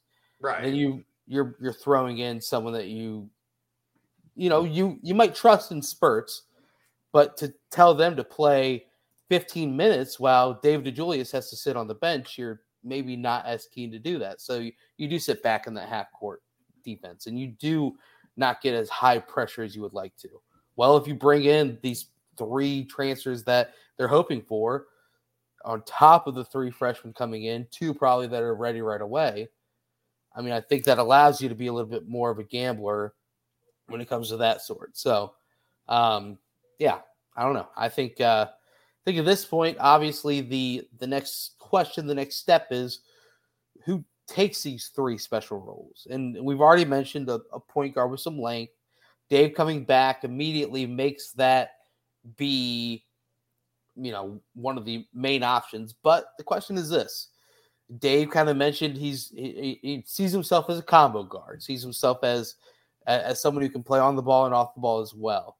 Is that leading to the side where this player potentially coming in the the quote unquote guard does it need to be a point guard first type role player or does it need to be or could it be that combo guard like Dave DeJulius is? I mean, I don't, Don't know, know yet. kind of a right. I I mean, but, but in your opinion, do you think it? Do you think the way that kind of Dave was used could lead to be well? If you get two Daves on the court at the same time instead of a potentially guy that's you know five assists a game, maybe not the scoring power and the shooting that comes with it. Yeah, We'll see. Can can they get number one? And if, Yeah. if you if you're a member of Bearcat Journal, you you you have a pretty good sense of like what what they're looking like what they're trying to do right now. Yeah. I think that that impacts everything. Did- Are they if they can find a way to to get the guy that that they've got their eye on, then everything kind of adapts from there. If Mhm. not, then you know maybe it looks different. It, Right. Maybe what you can uh, what you can draw up looks a little different because of of how target number one impacts the roster. So I don't know yet. I, I don't like. I, I I genuinely don't. I, I know they are trying to look and, and under every rock and turn over every stone and and see what is out there and and what fits and what might be right. I I still think at this point like there's one name at the top of the list and then a bunch of due diligence being done. Mm-hmm. Hopefully, here in the next week or two, like we start getting some a little bit more clarity. But right now, like it, it, here's what I could say to people that are that are worried about where things are at. UC's not West right now is not trying to impact the middle of the roster, right? Because that's ultimately, if we're being honest with ourselves, that's what happened last year. And a lot of that was situational given when you were like how late you got to the portal, right? What did we mm-hmm. talk about all year? They had a bunch of middle of the roster guys, a, a bunch of guys that were suited to be on a roster built one way that could utilize their one skill. Like you could put this guy on the floor and know we're getting rim protection, or you could put this guy on the floor and know we're getting defense, or you could put this guy on the floor and know we're getting a little bit of shooting. You don't want to do that again. Like Yeah. you don't want to go back and put yourself back in a situation in year two where you have a bunch of middle of the roster guys. So what does that mean? That means you have to be very judicious. It means you have to be very smart and calculated in how you're going to impact the top of the roster, not the middle, the top. Right.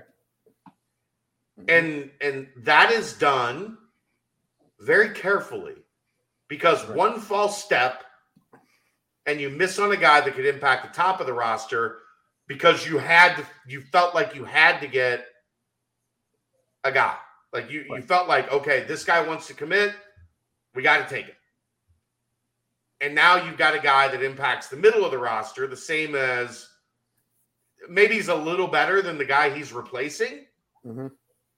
but he's not good enough to make that jump to where Yeah. you want to go. Like where where you're competing for a tournament spot and in the middle of February, late February, your name's in the field or on the bubble Right. and you can play your way in and you can play your way out. Like you're they're at a very fine line right here. Well, and I think Right. you have to call it what it is too, in the sense that you're recruiting these guys out of the portal with the Big 12 in mind, not even just this season, but yeah, but it depends on which guy you're recruiting, right? If you're recruiting a one year guy, that doesn't impact like that guy. Like I understand. I mean, it just I agree with what on- you're saying. I'm just Yeah. saying there's there's there's levels to it of like the one year guys that are out there, right? Right. They're not going to be impacted by the Big 12. The multiple I year that. guys, they are. Correct. And and does the guy have a COVID year? Is it a one year guy that possibly has two? Right. Right? Like there, it's so there's so much that you have to like layer through to make sure you're going to get it right. I believe that's what they call a delicate dance. There we go. Um, you, guys, yeah, you guys haven't been watching this. Oh boy, wow! You guys been What- watching this game? No. No. UConn NC State just put on an epic two overtime Elite Eight game, 91 87 in two overtimes. women's basketball. Yeah. I tell you what, there was wow. Which, which game was that? It was the UConn. It was. It might have been the UConn South Carolina game, like three years ago, maybe. It was yeah, I think I remember what you're talking where, about. Yeah. where it was like a game winner. Um, no, there was a Notre Dame run a couple years ago. I know it was the well. Notre There was- Dame one. It, it might have been them. I I don't know, but I, but I was at a bar watching it, and it was kind of one of those where like, you know, people aren't going to the bar with this in mind to watch the game, but like but that's what they're watching. people are slowly like glancing at the TV screen, I- and then when I turned the camera off like 20 minutes ago, it was to watch the end of the second overtime because I didn't want to do the podcast like this. Uh no UConn didn't uh didn't foul up three with six seconds left, and NC State hit a hit a or yeah, NC State hit a three to tie like at the buzzer. Uh never I thought they never were not interested in- recognized Never recognized the Godfather three. Always foul up by three. Come on. Uh, if you thought they weren't interested in any one year transfers, I, I, don't know who you're getting your information from, but it wasn't me. It's, oh, I've never said, I've never said that. D4. Oh, I mean, I've just never said that. Like, if, if a one year guy fits, you take the one year guy and then you have an extra spot for next year. Because guess what? If you have an extra spot for next year, you can take a one year transfer that you get to tell you're playing in the Big 12, right? Yeah. Like as many spots as you can have open for 2023, as long yep. as things go like we think they're going to go, and you get to to take that into the Big 12, you want as many spots as possible in 2023. Yeah, that's a big deal. That's that's my stance on it. Is I people keep talking about that first year in the Big 12. You know, you, you got to be ready for that first year in the Big 12. I think next year is, is just as important, if not even more important, because sure the the confidence level of your team is significantly higher when you're able to to have a win winning season put together and potentially make a run at the tournament, get into the tournament, maybe make some sort of a noise. You know, eh, eh, you look at all these teams that made this leap from you know not a great team to a tournament team. You know, a, a decent team to a tournament team. Now they have forward momentum. I think if you do this, you know, oh, we're going to get this guy who might not give us too much next year, but that following year, that first year of the Big 12, right. he's really going to shine. No, I think I think you got to go all out for this upcoming year so that you are in the in the thick of things. You're in everyone's spotlight. ESPN's talking about you, you know, on a college game day saying, you know, since Cincinnati's looking great in the AAC. It's a great momentum to carry into the Big 12 instead of here we are we're going to be in the NIT next year, and then right. hopefully we make that next step with all these players who have multiple years. I think you go all and, out this year. And you send a message to your like uh, 2023 recruits. If we get this, I think sometime over this summer we're going to know one way or the other. You have to at some point in time. Are they going to be able to buy out a year early? You're going to know. Yep. 2023, you're able. You're going to be able to tell high school recruits you're going to play in the Big 12 right and you're going to be able to tell transfers one year, two year, three year. The rest of your time is going to be spent in the Big 12. So I agree with you, Brent. Like you, you go and do whatever you can to make the team for 2022 23 as good as you can possibly make it. If that's with one year guys, it's with one year guys. Yeah. If it's with three year guys, it's with three year guys. But you don't discriminate either way. You say, look, right. we're trying to be as good as we can be 2022 23, and we'll deal with what we have to deal with from there because yeah. the transfer portal allows you to do that. It allows you to say, we're going to get the best high school kids we can get, two or three or four of them, whatever. And then we're going to supplement that with mm-hmm. the Big 12 guys. And you know what? If, if you do get like one or two one year guys that tear it up. Guess what? You can go tell these guys in the portal who have maybe one or two years. You can tell them, hey, look at what Johnny Johnny did this past year. He he was a catalyst to taking us to the NCAA tournament. You can come in and be the next Johnny Johnny. And it just, I I think this next year is just extremely extremely important. Should be a lot of fun. It should be. It should be. But but yeah, but why didn't you get to finish that? So so that that girls game, the game winner happened, and it was one of those where like everyone all of a sudden was watching, and we all blew up, and it was amazing. And so I hope Chad, you're getting to watch that, and uh, it, it's as beautiful. Oh, um, I'm laughing at my text messages. I'll tell you guys after the show. Is there any mutual interest in uh, Terry Roberts? Uh, they've made a call. Like I, we'll see. You know, I I want to ask you guys what you would classify when when these Twitter accounts come out and they say blah and blah school has made contact with this player. Do you do you think it's something as small as a Twitter follow or a Instagram follow? Uh, like like what what qualifies as schools reaching out? I don't know, man. When teams talk about or when when you see those tweets where it lists off any anything over like 10 I'm sorry, anything over like 10, right. I'm over it. Like okay, you're a number in a hat at this point. You know what I mean? Like I'm not putting anything into it until I feel there's reason to Look, it. what what we know is the staff is working, right? They're working the transfer portal. They're they're taking a look. They're watching tape. They're seeing names that come up. They're they're they're making calls. They're seeing if they have a connection. They're seeing where it fits. Right. I just haven't got the sense yet, outside of the one name I've talked about on Bearcat Journal, Mhm. that anything has gotten past the point of like, let's see where this stands. Where where's this recruitment going? Is it done? Because that's like that. What people don't understand is that's the one thing you have to find out immediately when a kid is in the portal. Is this thing already done, or is this thing already down to two or three schools where I'm fighting upstream What kind of battle chance? I can't win? Right. What kind of chance do you really have? Yeah, like you have to, and and and then you have to do your your your research on the kid.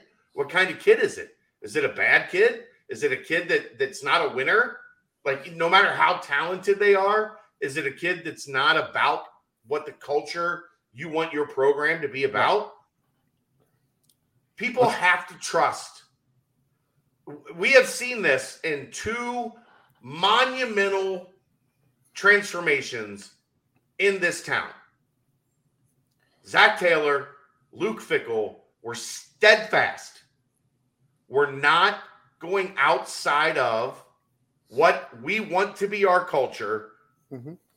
just to bring guys in. Right. Let Wes do the same thing. Let them do their due diligence. Let them do their work. Let them make sure that the guys that they're bringing in are about what they want to be about. I, there's five or six guys that have mentioned UC.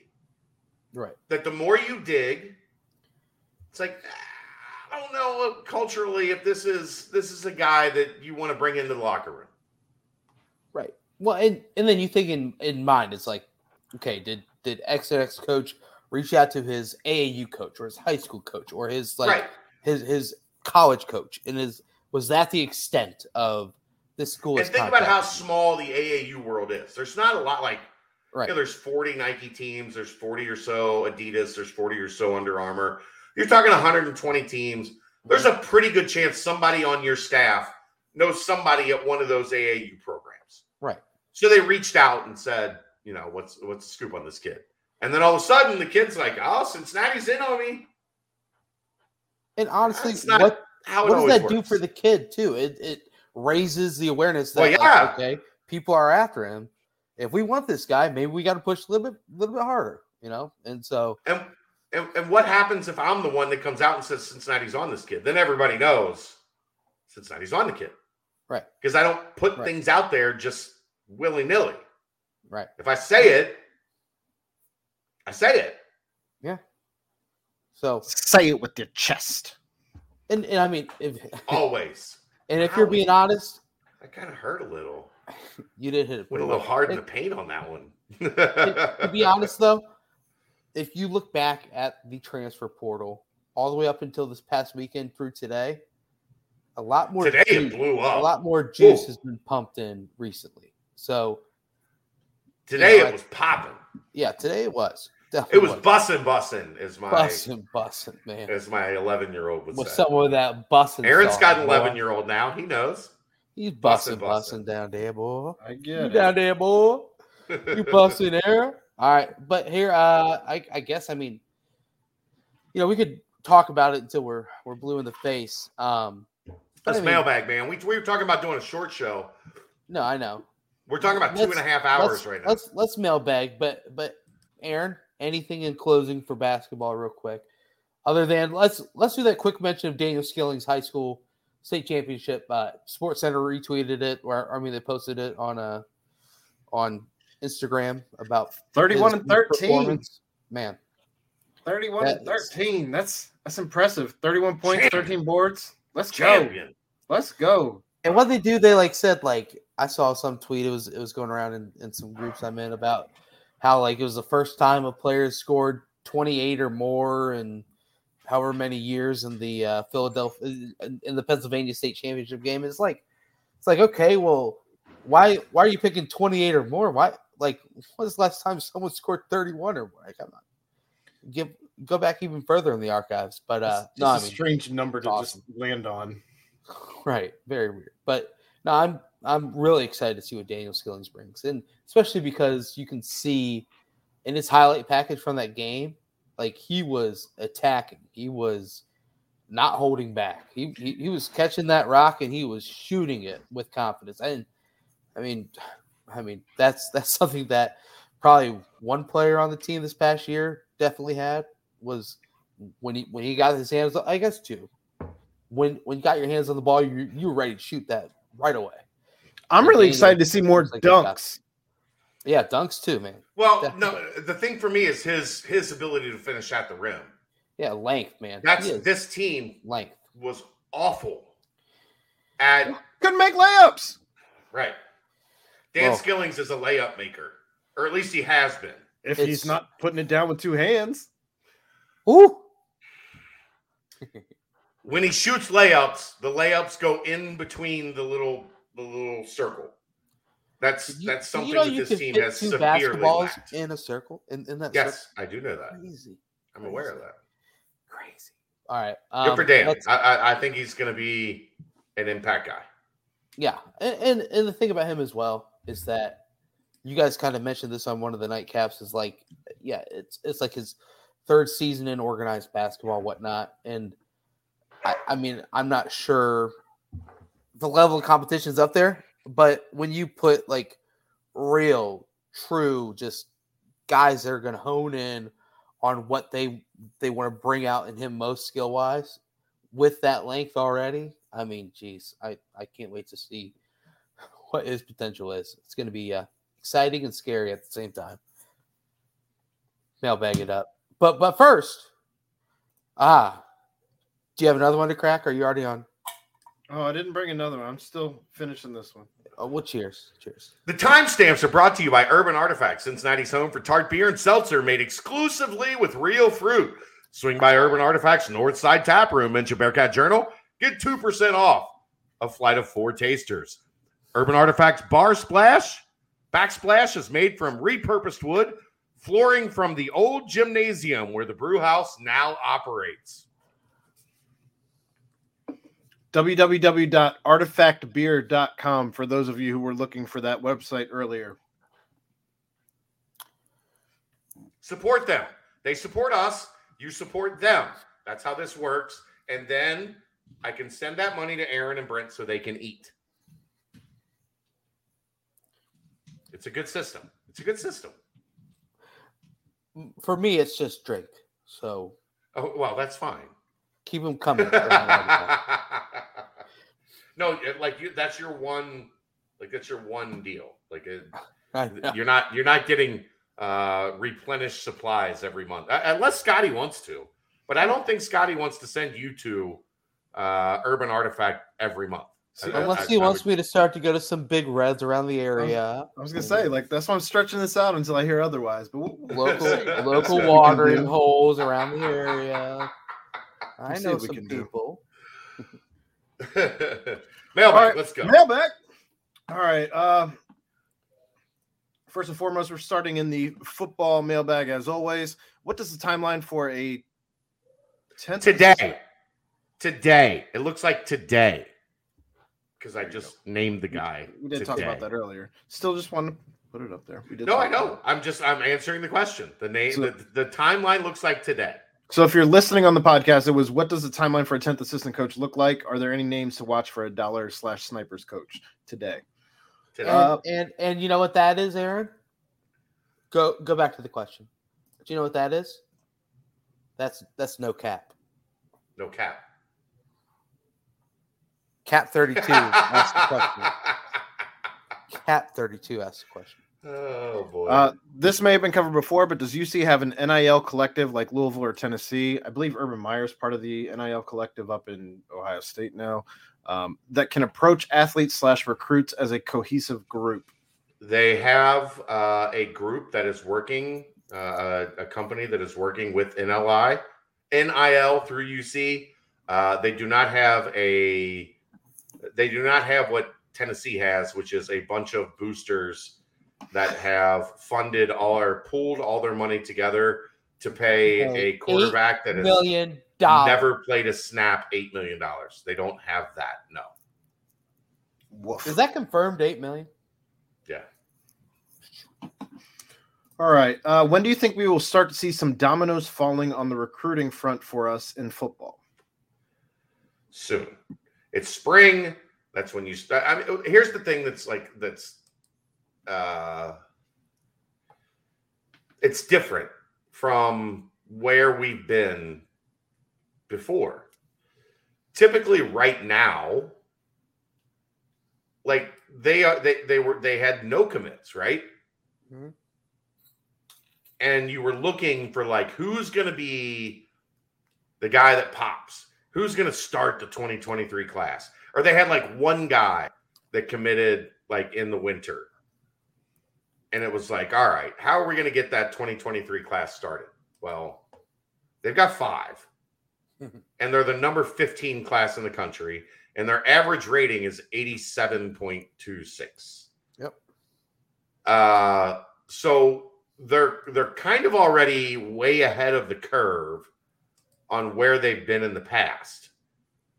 Um, I, I do think that, as is typical at the end of the spring, guys start making decisions. They go out on spring break, they take these tours, they go to campuses, they start deciding, you know, uh, where their home is going to be, and you see some commitments.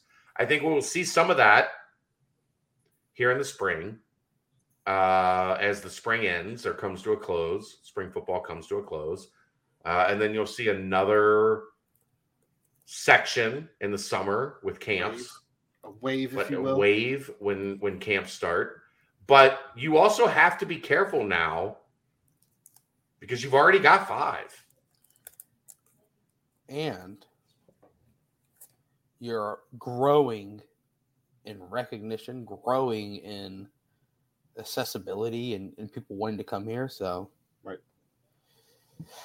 Yeah, got to be careful because I, Aaron, you covered football recruiting. I, I covered football recruiting as well. It, it's mm-hmm. the summer always seems to be a hot time, and- and you get a big chunk of commitments during that June and July months. That you know, it seemed like back when I was covering it, it was kind of the July Fourth was a hot date. I think there were three, three or five, three to five players that committed on that July Fourth week. Where I don't know, like you said, Chad, you've already got a head start. How quickly do you want to try and fill it up, or you know, are, are you going to slow roll it? I think they have time.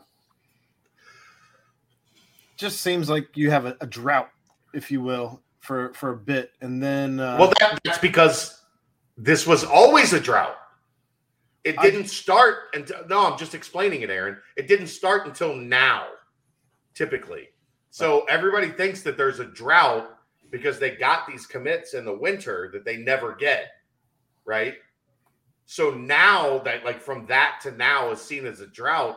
When that was never a drought, it was just the recruiting process that you started landing commits at the end of spring practice, and then you got more commits as you go through summer camps in June, and then now they have official visits in June and early July, and like that's when the momentum picked up.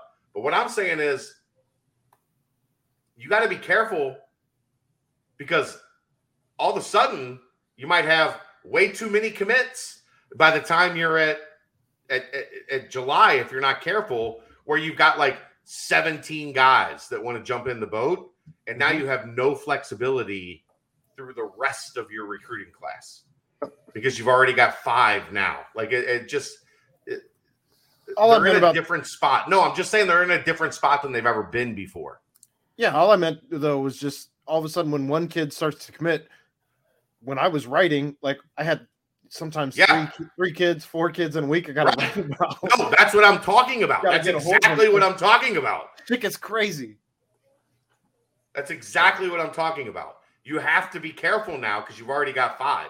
It used to be right now, you had one or zero, right? Yeah. Yeah, yeah. And then when the wave comes that you're talking about, where all of a sudden there's four, five, six kids ready to commit. Well, guess what? If six kids commit, now you got 11. And you have to add transfers. If you want to add transfers, they count against the 25 now. So if you have 11 high school kids, now that's half your class that's also- done at the end of spring practice. It's also assuming no one's leaving, so No one, well, no, that doesn't assume that doesn't matter at all. You get 25 commits. You get between high school and transfers, you get 25 commits. Doesn't matter who leaves or who stays. regardless of transfers out. I mean, the, the 85 is, but that's always going to work itself out. Right. Like the number 85 is, there's always going to be guys at the bottom of the roster that are not happy that are going to go somewhere else to always get you to that 85. There's never been a one- team. Didn't didn't one enter the portal today? I don't know if it was official. Like Yeah, Jalen Monroe entered the portal Monroe, today. Um, and I, I, I, to be honest, and I know this is terrible of me. Like uh, people will probably crush me for this at some point in time. Uh, I had kind of forgotten about Jalen Monroe. I, I, I called somebody today and I was like, was he even at spring practice the entire seven practices? Nope. He wasn't there like that's obviously been in the works for a little while. He was not in any of the spring practices. So yeah, that's that's my bad on not catching that because I try to do my best to catch like, okay, here's 18, 27, 6, mm-hmm. 5, 2, 9, 12. da, da, da, da, da. Why like uh, that's how I caught uh Saturday. Taj Ward wasn't feeling well.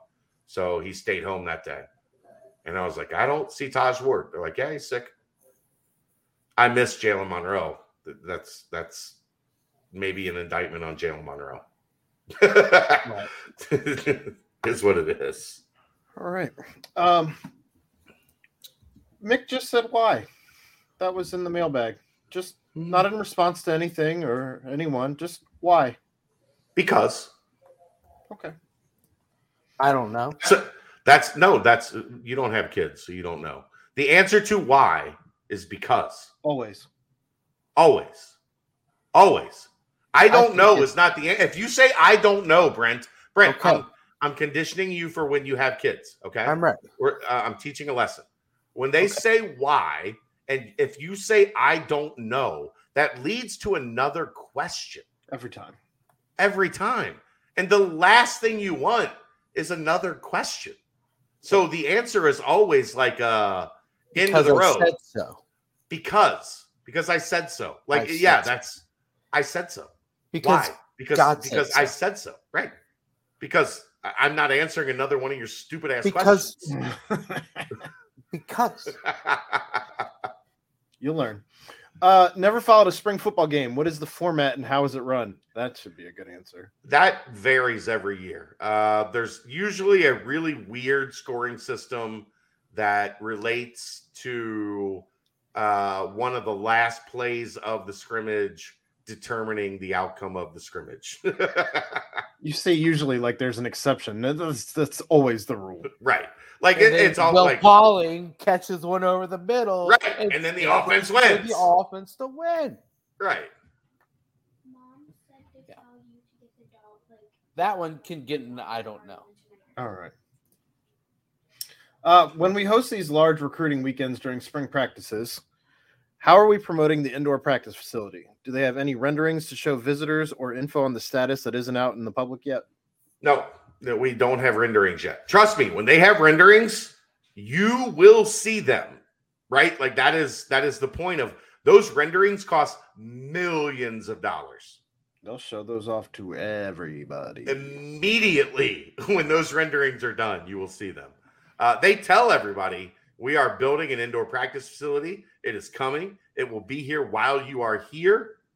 And once there are renderings, they will be part of every presentation. Right now, they're not done yet, or they're working on getting them done. And that's how that'll go. While we're on the topic, though, I did see on the Bearcats Sports homepage uh, they did launch a $100 million incentive uh, to try and raise funding. So Sure. Feel free to donate to UCATS for all of that. Absolutely. If you want to see the renderings, donate money. uh, any update on Justin Harris? Uh, no different than what we've talked about. He's he's practicing.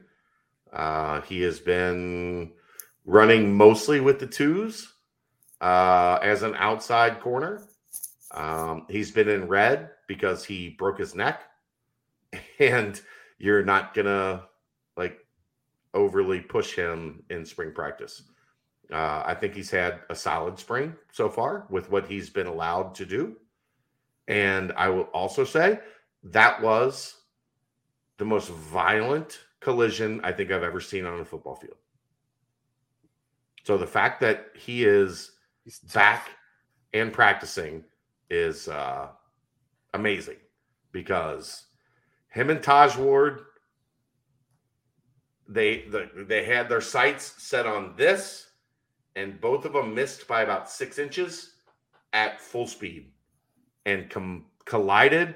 And I was maybe 12, 13 yards from the collision.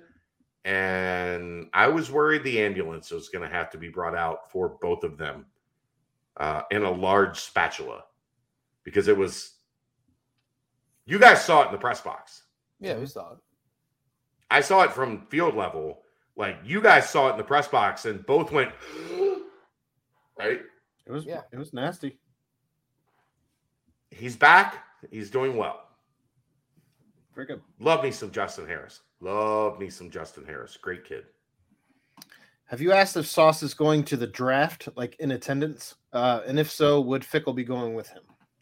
Uh, last night it's still being discussed.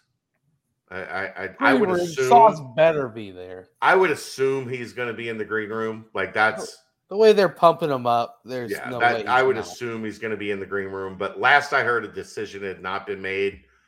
D- don't know about Fick. Like Fick's got Fick's going to have a lot of. There's going to be a lot of guys that want Fick like hanging out with them at their draft parties. So uh, I don't know specifically on that yet. We we got what three weeks, four weeks before, four weeks before Heck, before the Des draft. might even get an invite too, depending on if uh, what, what the Depending on how things trend, Start yeah. yeah. over the next couple of weeks. Free advertising. Yeah. All right, moving on to the basketball portion of the mailbag. Uh, what are your thoughts on landing Alex Chiku? I guess is how you would say that name, Chiku, Pretty good. or Cam Hay? Uh, who would be most important I think for? it's Hayes. I think it is Hayes. Cam I'm Hayes, reading the yeah. question as it was written. Uh, who would be most important for next year's team? I don't have any thoughts because I don't think they are primary guys that UC's recruiting. So we try to keep it in line here. Like Keep it tight. if they are names that I think UC is heavily involved with, then we'll talk about them. If they're not, I'm not going to clickbait you guys into, you know, follow this guy, follow that guy. What about this mm-hmm. guy? What about that guy? Like, no, we're going to talk about the people that you see really has a, a legit shot at landing. Those two are not on my list at this point. All right. Without any real smoke on the recruiting front, if you were to craft a realistic and successful offseason, how would you round out the roster? Any specific names you would like the staff to pursue? Guys we're not going to do this every week. We're just not like follow when i when i get confident relevant information i'm going to post it. There's no real smoke on smoke on the recruiting front from your perspective. From my perspective it's a different perspective. Um when there are specific names i will provide them to you you know who provided you all of the names last offseason? All of them. Me. So when there are specific names, we will talk about them on Bearcat Journal. I promise. Not to I toot his own horn or I anything, but promise. toot, toot. Odie. Abdul. It's Hayden. it's rare I get to give you a hard time. But but uh, I'm go back saying. a year ago. I there, that was not me calling you out for any misinformation. It was simply if Yeah. this is If it's if it's if, if there's a guy to pay attention to, we're going to talk about it first here. We're not there. Like uh, the one name I've given you is a name that I think UC is doing everything they can to land. Do I do I know for sure they're going to land him? Absolutely not. But they're doing everything they can to land him. I like this. Yes. All right. Uh, Chad, do you think there's a shortage of real talent in the portal this year? It seems to be lacking compared to previous years. I have a hard time seeing three high quality transfers coming in this year that will make a huge difference to this roster. I think there are at least three people in the portal this year that could be high, high you know, guys that make an impact. I, I think of of the thousand names, there's probably going to be three that can make a difference. Well, so it's still hard to even really know what the hell's going on in the portal as people are still playing. and people are just now entering the portal. Today was crazy. It was, I In- mean, I think I, I think I names. said it just the past weekend. Yeah. There, there was somebody that was like, I, I think the portal's pretty. That, that I was discussing with today. I think the portal's pretty, pretty settled on how many players, like uh, the high level players that are going to be in. We talked about this last week. Okay. UC put three players in the portal this week, right? Mhm. Those were all guys. We all thought the conversation, the tough conversations, right? Going to have to have some tough conversations. Every school in the country, especially the high, like when we're talking about the high major level, all those schools had those tough conversations. Are you really sure you want somebody that a high major program just had that tough conversation with? You're not good enough to play here. You got to you got to jump two feet in, ten toes down on the guys that everybody else in the country is like, I we we don't think you're going to work here. We think we're going to have to find somebody else that's better than you to fill your spot. Relax, guys, relax. This is a four to five week process, right? Mhm. We're in week two. There's three or four weeks to go before this first wave of the portal plays out. Right. Just let it play out.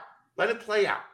And then if we get to May 1st and Cincinnati hasn't done shit, freak the fuck out. Freak out. I'm serious. I I'm get it. serious.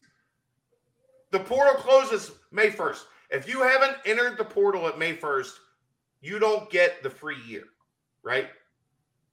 Mm-hmm. So if we get to May 1st and Cincinnati hasn't added anybody and they got three spots open and it looks like the roster is going to be very similar to what was here last year, just with the addition of Skillings and Reed and Tolentino, freak out. Lose your shit on the board. Out. Go crazy. Freak out. But it's March 28th. Let them figure out over the next four plus weeks. And let's see if they're good as good as we think they are on the recruiting front. Let's see. It's time for them. They've got this window. They don't owe us anything. We don't we don't owe anything. They don't owe anything to us on how they're going to get it done, right? The answer is get it the fuck done. Yep. And when we get to March 1st, we'll take a look at the roster and we'll go, wow, they got better. Or we'll go, uh oh, this looks a lot like the same team we had last year.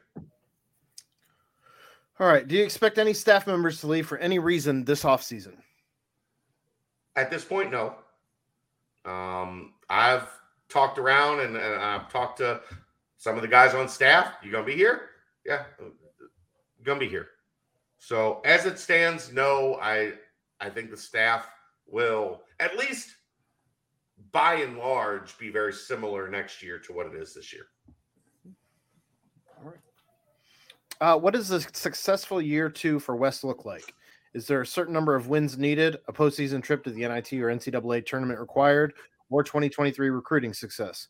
How do we define success from now until the end of next season?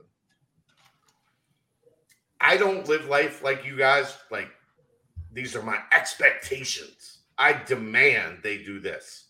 But what I will say is, I like I this team should be when you get into the middle of February in play for an NCAA tournament spot. Right? I think that's fair. Does that sound fair? Moving into the Big 12, I'd have concern if they weren't contending Right. in, in the That's American. not to say they're a lock or they're they're Right. going to be a protected seed, but like when when the bracket matrix starts really being a thing in February, like the start of February, right? I want to see Cincinnati like in the mix Yeah. on some of those lists. Like I want to see some of the top bracketologists having Cincinnati in the fold.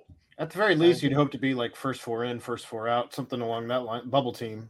Right. That's what I'm. That's kind of what I'm getting at. Yeah, yeah. like, uh, you want people to be talking about Cincinnati as a potential tournament team as you get into like the middle of February. So if they're a lock, we've overachieved. Yes, and if they're not on those lists, then they didn't have a great offseason. and maybe they took too many players early in the process that, you know, didn't make them great, but made them slightly better. All right. Chad, I believe you had mentioned that regarding the transfer portal, the three positions in need are at point guard, power forward, and center. Because I did not mention this, by the way. Because four or three, depending on how you view Hensley, of the seven returning players are at the power forward slash center positions. How realistic do you think it is that we land starting caliber players at those positions? And can you almost ask the same question about point guard as although only two returning players, both of them were starters? Brian, less words. Less words first. I never, there's this like somewhere people think I mentioned that they need a power forward. That's not what I ever said. I, I felt felt they needed another wing that kind of slots in between where Skillings and Reed are, which would kind of be the three, right? Because I don't think they have like if Newman is your three, there's nothing behind it, right? Move At the four, at the four, Yeah. Jeremiah, Hensley, who I think is more of a four than a three, Josh Reed, Mm-hmm. Odie, Vic. Those guys, those five, you got five guys that can play the four, Right. whether you want to want to go big or small. Some of those guys can move to the five, some of those guys can move to the three. Yeah. But the four has never been a position I said they need to like have a heavy emphasis on. I mean, the four doesn't really even exist anymore. Honestly, it's just It does. st- It's stretch stretch four. four. It's evolved, right? I- Right. I mean, evolved. just- It's not a positionless basketball, and You're not looking for- you Charles Barkley or you know, right, right, right. Gary Clark. Like, you know, I mean, yes, the crazy thing is, if Gary, if Gary had developed early, he would have been the ideal stretch four in college. right, right. but I'm talking about what he was Yeah, he college. didn't develop in time right. to be that in college. So his senior Um, year, he, he, he was that, but He made some shots. Yeah, from Yeah. three, he made some shots. Um, I, I no, I, I don't think power forward is uh, like I, I would not take a power forward. I think you pretty much have it locked down between guys drifting between the five and the four. and unless the four the power three. forward is a stud. Sure. Like if you get a game changer, then you you rotate everybody else, you know, and and, and you Figure adjust. it out. Yeah, Right. But as it is, I'm not not I'm not target. Yeah, I'm not dialing in on we have to have a four. I'm dialing in on we need a point guard, hmm we need a center, and a young wing. and a wing. If he's young, he's young. If he's not, he's not. We'll get the Right. young one next year. We have to No, get the young one next year. But point guard, wing, center. I don't know where. I've seen this a couple times. That that I insisted at like a power forward. No, that's you guys. You guys think they need a power forward. Love you, Brian. No, I, I, I get where you're coming from because I've seen it a couple times where people are like, Chad said one four five. No, that's not what I said. One I think- wing five. They're just maybe with. I mean, with potentially with some People the don't old- understand what I'm saying. in what, what wing of- means, Yeah, right? Yeah, for sure. I don't disagree with that, Aaron. You're right. You're right. Uh, what does the summer look like for the new players? Assuming three portal transfers in Skillings and Reed, when do they start basketball related UC activities, and what does that entail? Uh, depend, uh, depends on when they graduate high school. Uh, if they're a grad transfer, when they graduate college. Um, if they're a regular transfer, when can they get here? Generally, new players arrive in June. Um, grad transfers have been a little bit um, fluid because it's a matter of when did you graduate from the university that you're at? Is it did you graduate in May? Uh, did you have to take some summer classes? Did you have to take summer class session one?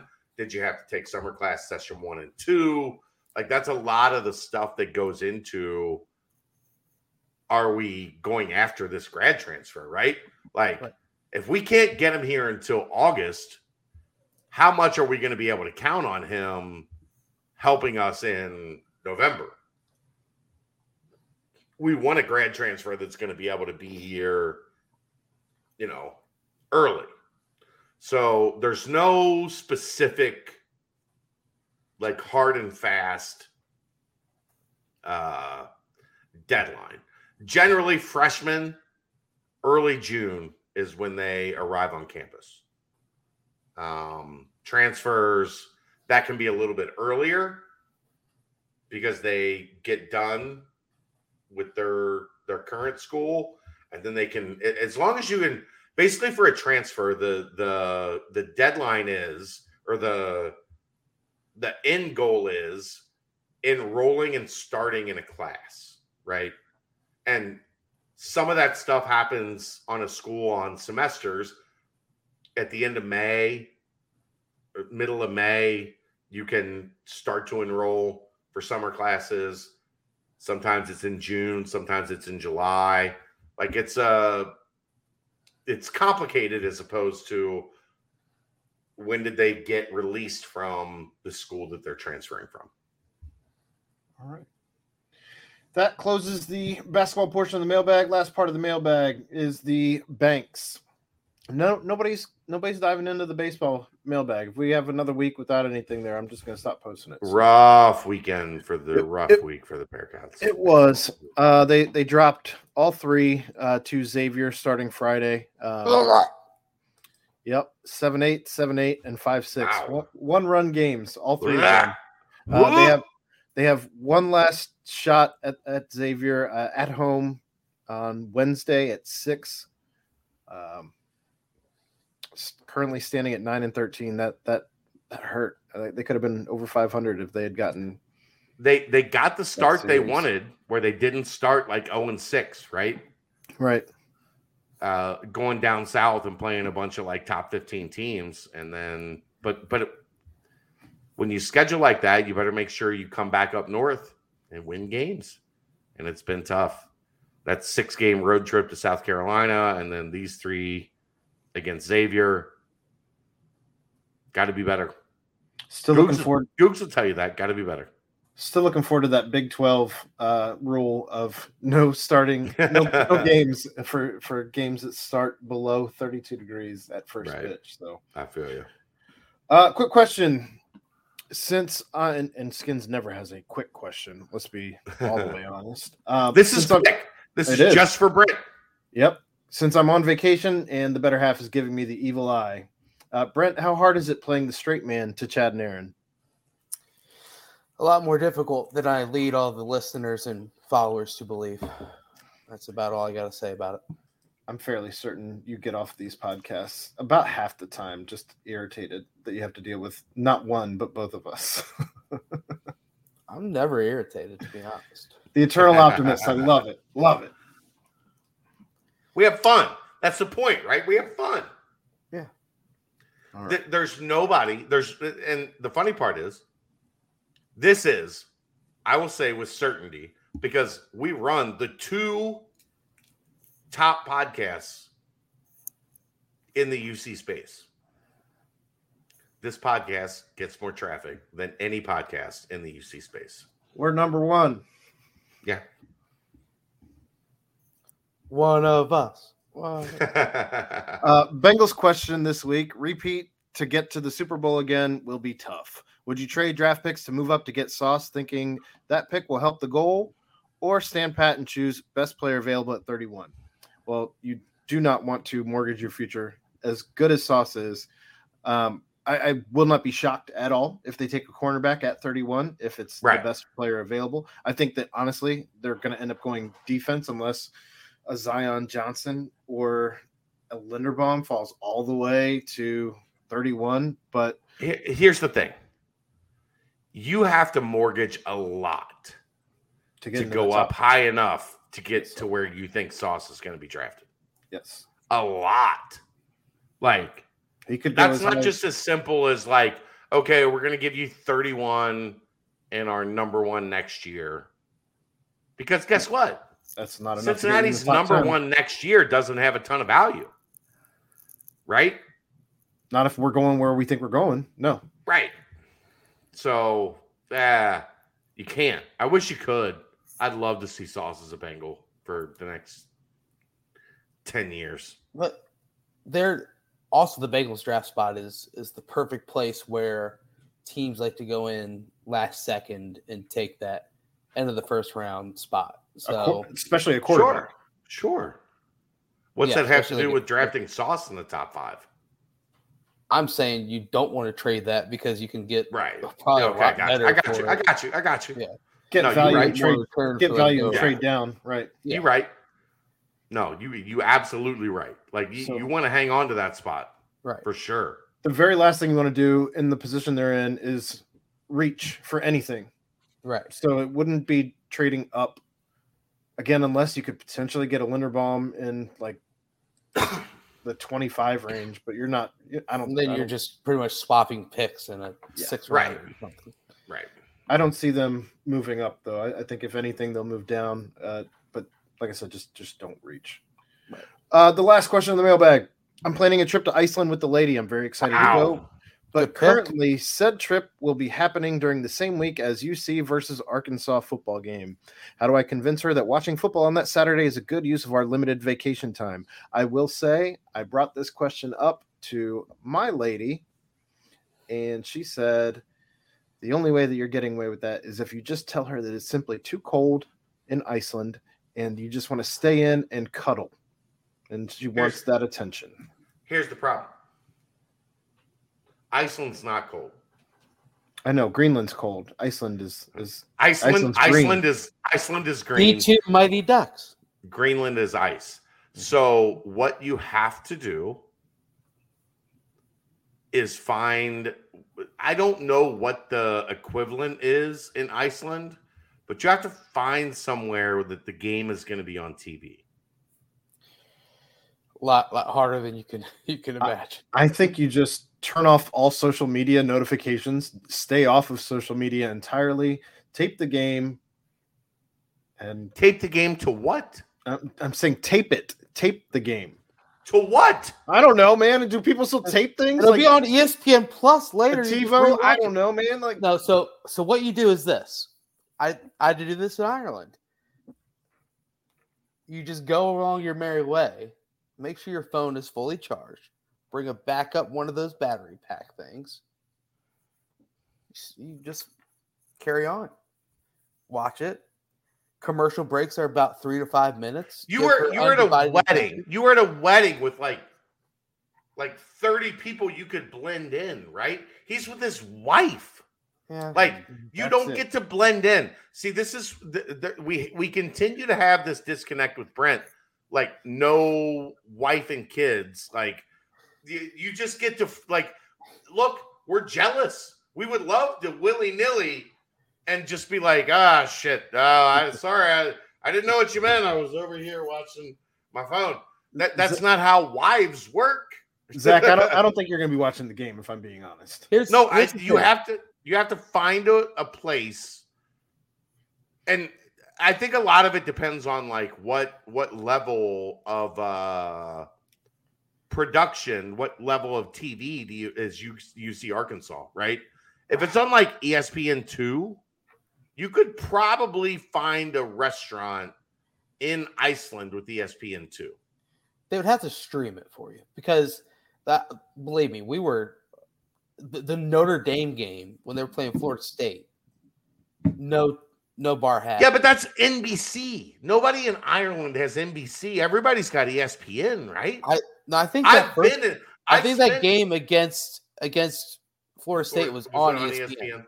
Yeah, I, just- I, I, I want to put this in perspective. Right now, it is currently 10:33 here Eastern Standard Time. It Yeah. is currently 2:33 a.m. in Iceland. So Sure. I don't know what time that game is slated for. early. I think it's like a like a One o'clock game or something, two o'clock, three or o'clock game, noon or something like whatever. that. Yeah. Yeah. I, I just wanted to put that out there. If it was a night game, you know, good luck. you hang Or- out in the maybe small things with the monkeys that swim around. All right, Zach. I'm going to be honest here. Get her drunk. What- Whatever the game is, five hours before kickoff, get her drunk. That might be brunch. That might be breakfast, mimosas, right? Like, Yeah. whatever the case may be, load her up five minutes before the game or five hours before the game. By the time the game's ready to kick off, you play the sympathetic husband. I love you, honey. I just, you know, I want what's right. Just, just take a nap. Just take a nap. When you when you wake up, we'll go get dinner. Everything's cool. It's all good. Just take a nap. And then you watch the game, and then she wakes up, and then you go get dinner and you go about your night. I'm telling you right now, there's no shot poor Zach is going to get to watch this game. I think that's the best path. I think that's the best path. You you guys get low like it's like tailgating, right? You guys tailgated five hours before the game, and and you get a shot, shot, shot, shot, shot, shot, shot, shot, like, and you're drink doing shots of water, and she's doing shots of tequila, and then thirty minutes before kickoff, she's ready to take a nap, and then she takes a nap. You sit in the room, you watch the game. When she wakes up, you're ready to go to dinner. You're good. No shot this is happening for him. That's the mailbag. You don't think that's good advice? I didn't say it wasn't good advice. I'm just saying I don't think there's a chance, a snowball's chance in Greenland. How about that? Greenland's cold. Iceland's green. So the, the people that named those places fucked up. Iceland, I- just, just, That's- just I've enjoy heard Iceland- tasty hot dogs. I've heard Iceland is games. amazing. I like I've talked to people that have been to Iceland and they It said is amazing. Iceland is amazing. It is. Oh, you went- what, what wedding did you go to in Iceland, Brent? It's not a wedding. Sure it wasn't. this was a great fucking podcast. Unreal. We were worried if we like, do we have 90 minutes of content tonight? Yeah. We're at two and a half hours. Well, that must mean it's time for us to close on out. But one last thing, Aaron. cheers, Yep. Just finished mine. Chad. Final final time stamp, Aaron. Take it away. Well, Uh, Uh, uh, spring means two things basketball and warmer weather. Enjoy both with some fruit tarts from Urban Artifact. Cincinnati's home for drinks made exclusively with real fruit. Swing by Urban Artifact's Northside Tap Room. Mention Bearcat Journal. Get $2 off a flight of four tasters. boom. That about do it, And- guys. And Danco, as always. That about do it. So big thank you to Urban Artifacts. Huge thank you to Danco Transmission, of course. This was a good one, guys. Hopefully, a week filled with fun, fantastic Bearcat fantasies, and everything else that comes with it. Football practice throughout the week. Baseball's still going to be popping. And as always, that portal is a bumping. So stay tuned, stay locked in. Bearcat Journal has it all for you. Yet again, another Thanks to everybody tuning in. We had a great crowd tonight. The crowd tonight was awesome. Appreciate you guys. Thanks a bunch for everything, guys. And as always, For my broadcast buddies, good pals, good friends, Aaron Smith and Chad Brendel, I am Brent Young. This was the BBP presented by BearcatJournal.com. See ya.